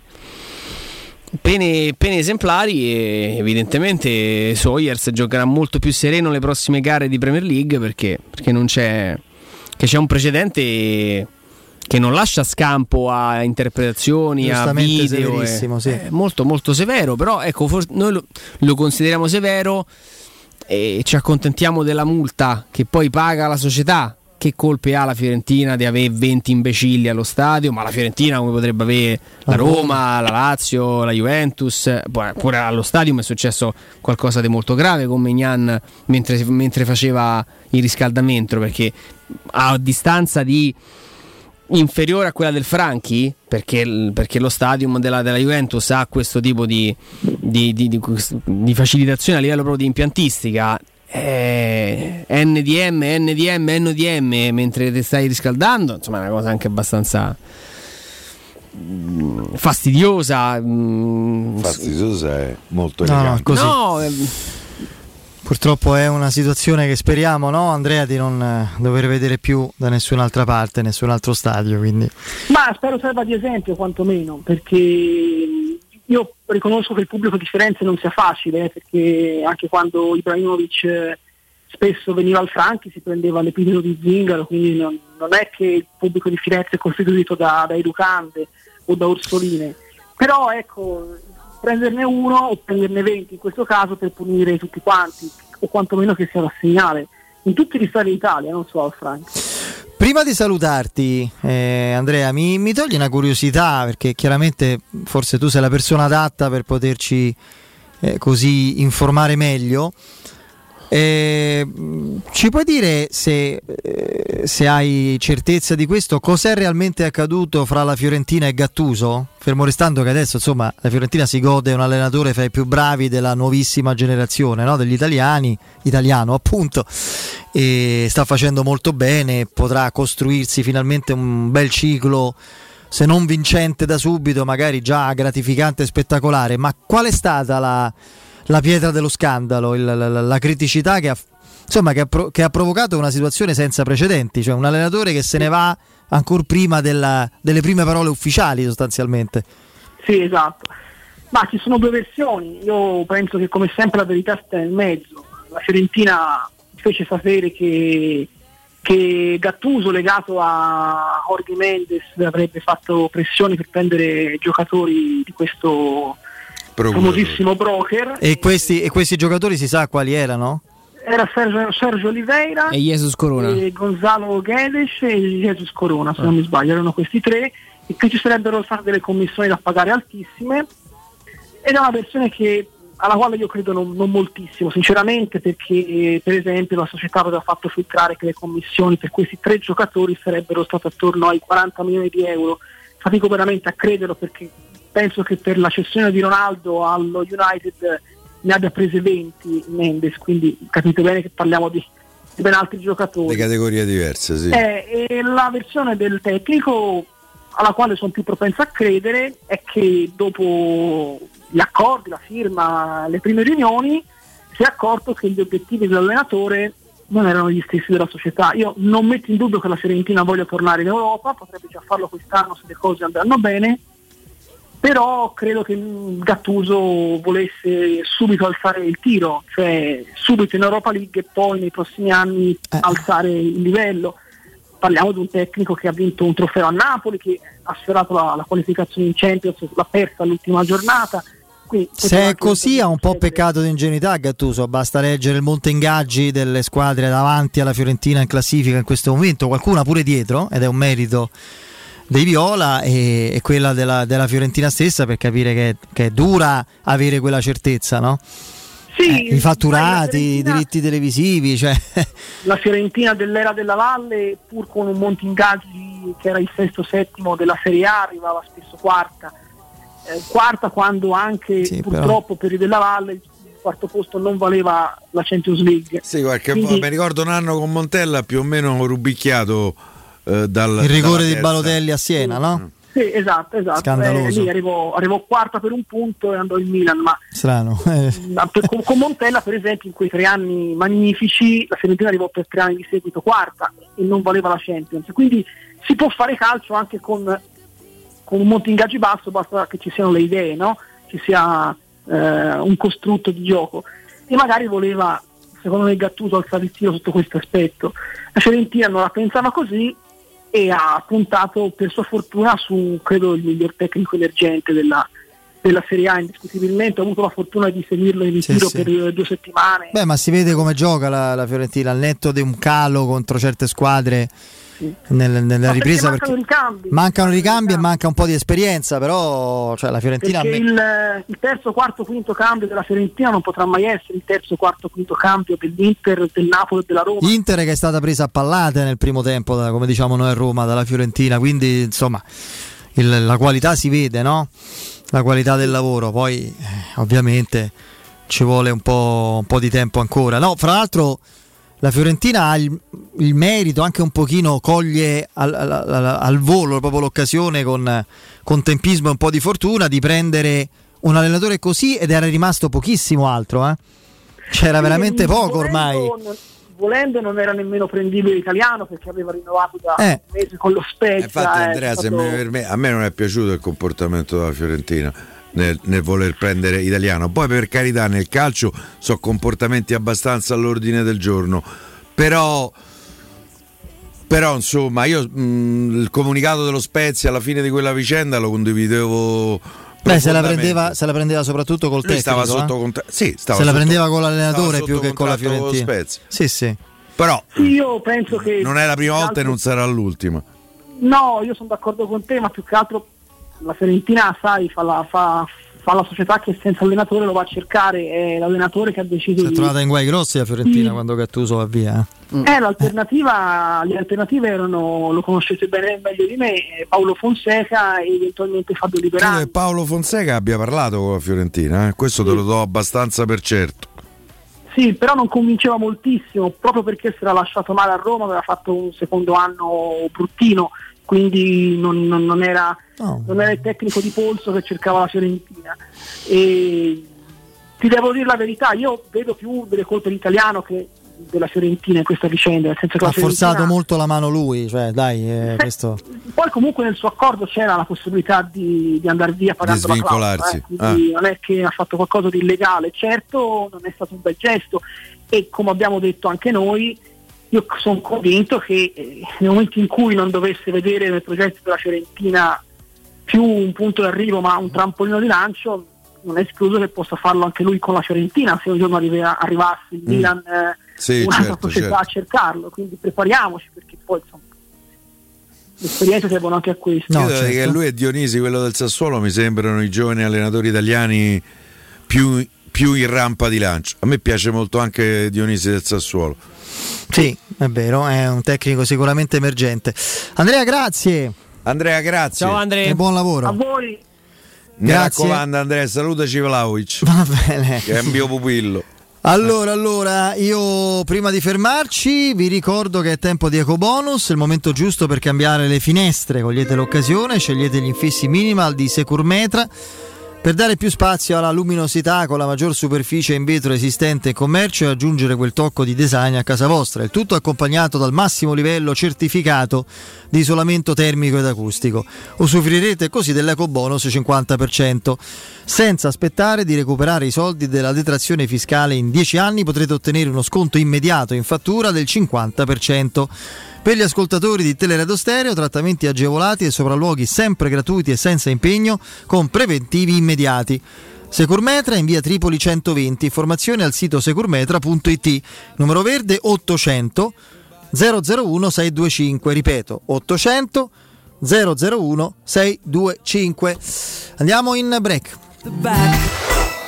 Pubblicità. Nel cuore dei Parioli, uno dei quartieri più esclusivi ed eleganti della capitale, la società Mnemosine dispone di un edificio di pregio con ampia scelta di appartamenti e uffici di vari tagli, tutti rifinitissimi e perfettamente ristrutturati, dotati di impianti autonomi di acqua calda e riscaldamento, pannelli solari e fotovoltaico. La posizione è strategica, il prestigio e la cura dei dettagli fanno di questo edificio un ottimo investimento. Per qualsiasi informazione rivolgetevi al 345 713 5407 e visitate il sito www.keikalt.com. Nemosine SRL è una società del gruppo Edoardo Caltagirone. La tua casa senza costi di intermediazione. Showroom del Materasso triplica. Oltre ai 2 punti vendita di via Castel Porziano 434 zona Infernetto e di via Baldo degli Ubaldi 244 zona Aurelio, da oggi ci trovi anche in via Sant'Angela Merici 75 zona Piazza Bologna con un negozio esclusivo Dorelan. Come sempre ci saranno grandi sconti e promozioni per gli ascoltatori di Teleradio Stereo. Per info 06 50 98 094 www.showroomdelmaterasso.com. Edgar Trasporti, trasporti internazionali, spedizioni via mare, via aerea, via terra, pratiche doganali, import-export, magazzino doganale, deposito IVA. Edgar Trasporti è il tuo partner strategico perché ti accompagna e ti supporta in tutto il processo di spedizione. Edgar Trasporti si trova a Commerce City, dietro la nuova Fiera di Roma. Telefono 06 65 00 42 25. edgartrasporti.com. Uffa, le vacanze sono finite ma ho ancora voglia di partire. Per andare dove? Ovunque, dipende anche dal tempo. Ma allora compriamoci un camper e andiamo via quando ci pare senza pensare più a nulla. È vero, è come portarci dietro casa nostra. Da Tecnocaravan, via Pontina 425 a Roma Spinaceto. Camper nuovi, usati ed anche a noleggio. Tecnocaravan, da oltre 40 anni a Roma, è concessionaria Laica, Cartago e Mobilvetta. Cercaci anche su tecnocaravan.com. Dai, scarica il ponteggio, ma che te sei incantato, ma che guardi? C'è Battista che corre a piedi nudi. Amori, mando corri. Dove corro? Corro Orsolini. Per l'anniversario regala 3.000 paia di scarpe, 6.000 scarpe, eh sì. Per te professionista, Orsolini ti fa un doppio regalo. Super offerta su edilizia e termoidraulica e 3.000 scarpe da cantiere gratis. Prenota le tue scarpe su orsolini.it. Orsolini vi fa le scarpe, ma voi portatevi i calzini.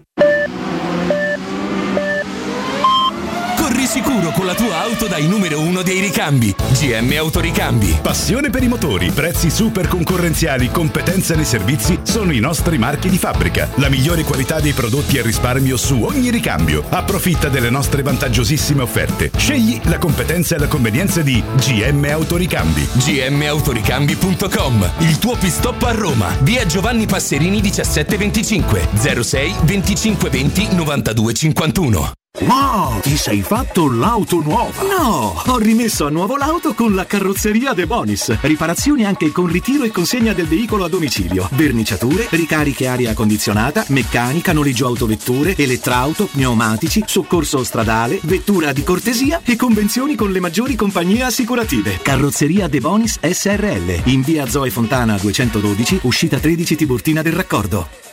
Ehi, dove corri? Sto andando nei negozi Arte Arredamenti. Rinnovano l'esposizione, fanno una grande svendita con sconti fino al 70% su tutta la merce. Vengo anch'io! Non mi voglio perdere l'occasione di acquistare cucine, divani, armadi, tavoli, sedie e tanto altro scontato fino al 70%. Allora andiamo insieme da Arte Arredamenti, faremo grandi affari. Arte a Roma lo trovi in Viale dei Colli Portuensi 500, Via di Torrevecchia 1035 e in Via Quirino Maiorana 154. www.arte.it. Arte con l'H davanti. Per la tua casa o per il tuo ambiente di lavoro, la Global Service Ambiente è la tua certezza. Global Service Ambiente progetta insieme a te, realizza e mantiene il tuo spazio verde, cura il tuo trasloco, effettua il servizio di pulizia. Global Service Ambiente gestisce i tuoi rifiuti liberandoti da tutte le pratiche burocratiche. Si occupa del tuo impianto fognario. Chiama il numero verde 800 998 784. gsambiente.it. Global Service Ambiente lavora per te, per rendere il tuo ambiente migliore. 92.7.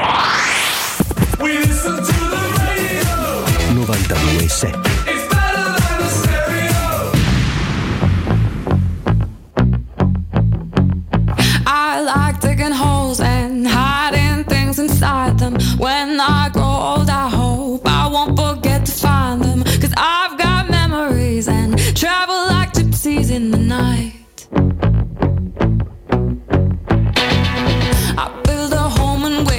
Someone to tear it down, then pack it up in boxes, head for the next town round. 'Cause I've got memories and travel like gypsies in the night.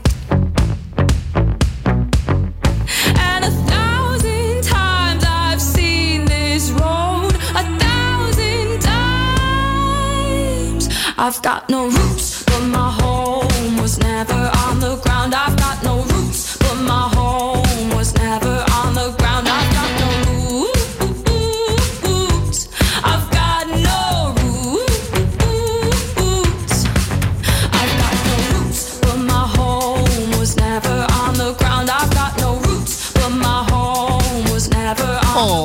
voglio chiedere un parere al mentre finisce poi di ballare il nostro Piero sulle note di Alice Merton, No Roots, Nessuna no Radice Roots. Che è Ruzzica no. Radici. Un parere al giornalista Piero Torri, al giornalista quindi che ha militato per tanti Official, no Paramico, tutte e due. Ricorderete quel titolo che a me lì per lì fece ridere, lo ammetto, di Libero, relativo a diciamo alla possiamo dire la ex a questo punto sindaca di Roma, Virginia Raggi. Ma anche il Bruno. Il titolo fu Patata bollente. La vita agrodolce della Raggi, che pure le patate sono agrodolci, insomma non me vado a spiegarla perché credo che non ci sia bisogno, perché sennò faccio la fine di quelli che spiegano le barzellette. E per questo titolo Feltri, direttore, e Senaldi, non so se sia cos'è Senaldi, vabbè comunque sia, sono stati condannati a multe per diffamazione, non carcere, viene specificato. Beh, il PM aveva chiesto il carcere. Cosa ne pensi? Leva il giudizio personale, cerca di, insomma. Io francamente lo trovo un po' eccessivo la condanna. Potrà sembrare strana perché credo che la libertà di stampa sia uno dei caposaldi di una democrazia. Poi si può non essere d'accordo, c'è un modo semplicissimo, era per certi versi un titolo efficace. Titolo che infatti ha fatto parlare tutti, io ribadisco, se si arrabbierà la sindaca Raggi, a me ha un sorriso ma l'avrei mai fatto quel titolo. Però insomma, la richiesta del carcere mi sembra veramente fuori dal mondo. È un po' come la nuova giurisprudenza che se io intervisto Andrea Di Carlo e Andrea Di Carlo mi dice Federico Nisi mi ha rubato 5 euro tra virgolette e lo riporto, vengo condannato anch'io perché riporto quella cosa e non solo chi ha detto quella cosa. Guarda, a me mi è capitato, io l'unica querela che ho ricevuto in vita mia mi è stata fatta da Alemao, all'epoca procuratore di Amantino Manzini. Ho preso un colpo, pensavo Alemanno, dicevo Alemao. Lo ricordate? Sì, no, Alemao. Perché Mancini, che non parlava da 2 anni, gli fece un'intervista sul Corriere. Ma sei sicuro che Alemao era l'ex giocatore del Napoli, era il procuratore di Mancini? Poi lui lo scaricò, tant'è vero che in quell'intervista disse peste e corna di Alemao. E io sono stato querelato, e con me il giornale, il Corriere dello Sport, perché avevo riportato questa intervista. Perché la nuova giurisprudenza è questa. Per me è un errore strutturale. Proprio tra l'altro, devo dire, perché tu da questo ti puoi svincolare nel momento che tu chiedi la controreplica all'accusato. Certo. Io lo chiamai Alemao, ma mai risposto. A quel punto io riporto. Comunque è l'unica querela che ho ricevuto in vita mia. Comunque la Virginia Raggi aveva querelato per diffamazione credo che non sia solo una questione di titolo, credo la diffamazione fosse per Senaldi è l'autore del pezzo e magari nel pezzo ci possono essere una serie di allusioni più o meno esplicite. Io è il condirettore di Libero. Il condirettore. La sindaca uscente di Roma si era costituita parte civile e poi viene riportata questo suo virgolettato, credo, della ex sindaca di Roma, sia monito per riflettere sul sessismo. Ecco, per esempio, un aspetto che forse avevo un po' sottovalutato, però forse no. Ci può anche stare. Sì. Titolo che può risultare per alcuni divertente, veramente sgradevole sotto altri aspetti. Sì. Perché no, io sono, ne confesso, quando l'ho letto volgare. Molto. Mi confesso, dai, così sennò sembra che uno è bene giocare a carte scoperte. Io pure da direttore, insomma, anche giornalista, pure da direttore, se posso immaginarmi, non l'avrei fatto. Ammetto che quando l'ho visto un sorriso me l'ha strappato. Feltri ci ha costruito una grande carriera, almeno dal punto di vista suo, delle vendite forse, mio, sull'efficacia dei titoli.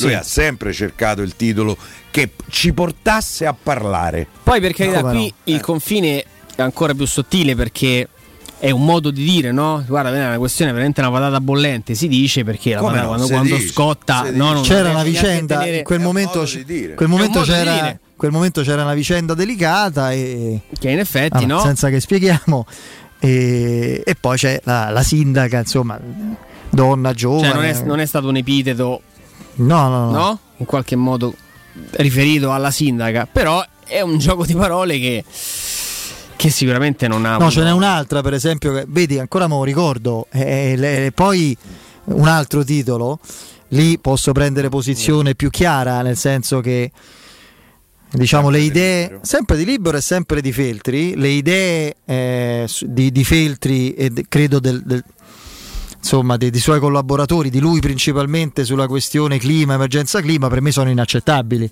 Cioè fa pure una parodia, che è una parodia crozza, quando dice io sto a Bergamo, fa freddo, che mi frega, no? Che dice quelle cose là.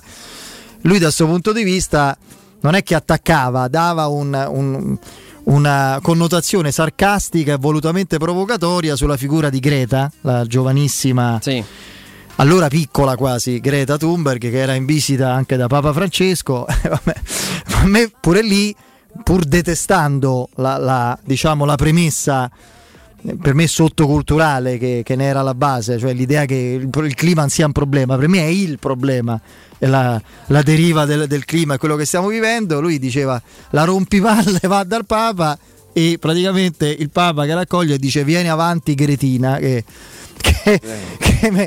lì per lì, vedendo l'immagine e il titolo, te fa ride, perché è quella la però sinceramente però Gredina non c'ha torto, credo. No, è quello, infatti per ricongiungersi fine settembre 30 gradi, cioè, ragazzi, con la nostra apertura, con l'apertura ben di Federico, segnali preoccupanti. Il premio Nobel della fisica italiano è uno che sta lavorando anche sulle questioni del clima. Allora, gli altri due che hanno vinto il Nobel insieme a lui, non sapevo la cifra precisa, il Nobel viene ricompensato con 986.000 euro, che i tre che hanno vinto si dividono in parti uguali. Se lo vinci da solo pigli tutto il cucuzzaro. È bella questa interpretazione, questa segnalazione. Però, no, è vero. È un premio che evidentemente ti gratifica, andrà a ritirarlo. Ragazzi, è quello che guadagna in un mese, ma neanche in 15 giorni, ma neanche in una settimana. Ronaldo? Sì. Questi sono scienziati. Ronaldo è scienziato che nei scarpini. No, quello è un altro discorso, no, che poi non riguarda solo per Ronaldo. Carità. Che non riguarda il mercato solo Ronaldo. Fa questi dei prezzi. Però qui stiamo a parlare dei capoccioni, Sì, è vero, che hanno dedicato una vita allo studio. Io lo dico anche con un pizzico di vita, perché io manco una settimana ho dedicato allo studio. Questa è una vita. Dai, dall'alto delle tue competenze, caro Piero, questa cosa dalla borsa, questo più 15 della Roma, credo che ci siano dei giochini in borsa. Ieri era sceso del 7 all'8%, oggi più 15. Oggi no, complessivamente è salita negli ultimi 2 mesi di più 12-13. Sì, oggi hanno comprato perché compravi a poco, una convinzione che poi risale e poi andrà all'incasso. Non lo so, non credo che ci siano movimenti come c'era stato in quel periodo, che c'era quella signora texana, amica di Dan e zia di voci prive di fondamento. Non mi ricordo come si chiama sta signora, che è la donna più ricca degli Stati Uniti, la padrona della catena di supermercati. Catena di supermercati, puoi immaginare, una catena di supermercati negli Stati Uniti. La signora Alice Walton, bravo Lorenzo. Sta signora, questa è quasi da sposare, cioè voglio dire, sì, attacchi il cappellone, attacchiamo tutti, certo. Però è sessismo pure questo? No, non credo, non penso. No. Diciamo una visione un po' cinica della vita, ecco, magari non proprio esattamente. Non è proprio l'inno all'amore. All'età mia. Ma non è che sei tu il socio di minoranza della Roma, no? No, se io fossi socio della minoranza ci sarebbe il rischio che la Roma fallisce. Sì. Ma per troppo amore, quello di maggioranza, amore, cioè, per troppo amore. Vabbè, vedremo se nelle prossime settimane, mesi ci sarà qualcosa di. Sicuramente la ricerca di nuovi introiti anche attraverso un socio forte c'è da parte della Roma, ricerca molto complicata. Sì, perché cioè, capito? Quello almeno io la penso così. Cioè, è uno più facile trovare 10 soci piccoli piuttosto che un socio forte, non so. Socio forte di minoranza prima o poi può entrare con la maggioranza. Gli devi dare delle garanzie. No, quello che è accaduto all'Inter poi. è evidente. Domani chiamiamo la signora Walton. Sì, sì, te rispondo. Poi uno dei più grossi pivot, tra l'altro bianchi. Lei? No. Ah, okay. Bill Walton, che è stato il giocatore dei Celtics, grandissimo pivot di parecchi anni fa. Bill Walton, bianco, tra l'altro pure il figlio è stato un buonissimo giocatore NBA, adesso fa allenatore. Si è ritirato Gasol invece, no? Beh sì, insomma, uno dei più forti giocatori europei di sempre. Molto amico di Kobe Bryant, sta spendendo tanto del suo tempo insieme alla famiglia. Era forse il suo compagno preferito da Kobe Bryant, anche perché quello che capivo è il basket di Kobe, secondo me. Ecco, questo è il figlio, Luke Walton, che adesso credo sia allenatore di Minnesota, se non sbaglio. Dell'80, quindi insomma 41 anni. È stato anche allenatore dei Sacramento Kings. Ah, dei Sacramento Kings. È stato anche allenatore dei Lakers, ma non è stato un grande successo. Non c'era ancora LeBron. Comunque ha giocato. L'avete visto Space Jam 2? No. No, neanche io. Nemmeno io. Io sono stato tornato. Deve uscire ancora? No, non è uscito. Io sono tornato al cinema sabato scorso dopo veramente una vita, e sono andato a vedere il film da Moretti, perché sono un morettiano della prima ora, e io ho trovato che Tre Piani sia un bellissimo film. Lo segniamo, dai, questo consiglio, perché c'è il rapporto padri-figli, figli-padri, che è una sua tematica da sempre, quasi ossessiva. Come noi siamo sia figli che padri, qui tutti e tre, sì. Secondo me vale la pena. Perfetto, grazie Piero, grazie Andrea, domani. Saluto Vince, Andreino in regia, Lorenzo, il nostro Lorenzo Pessi in redazione. E speriamo di non avere patate bollenti da dirimere. Insomma, speriamo proprio di no. Assolutamente, dipende da cosa. Sta ride, guarda. C'è il break, la nostra Benedetta con il GR, l'ultimo GR di giornata, e poi Danilo Fiorani, Guglielmo Timpano e Emanuele Sabatino per voi. A domani, Forza Roma. Ciao Forza Roma.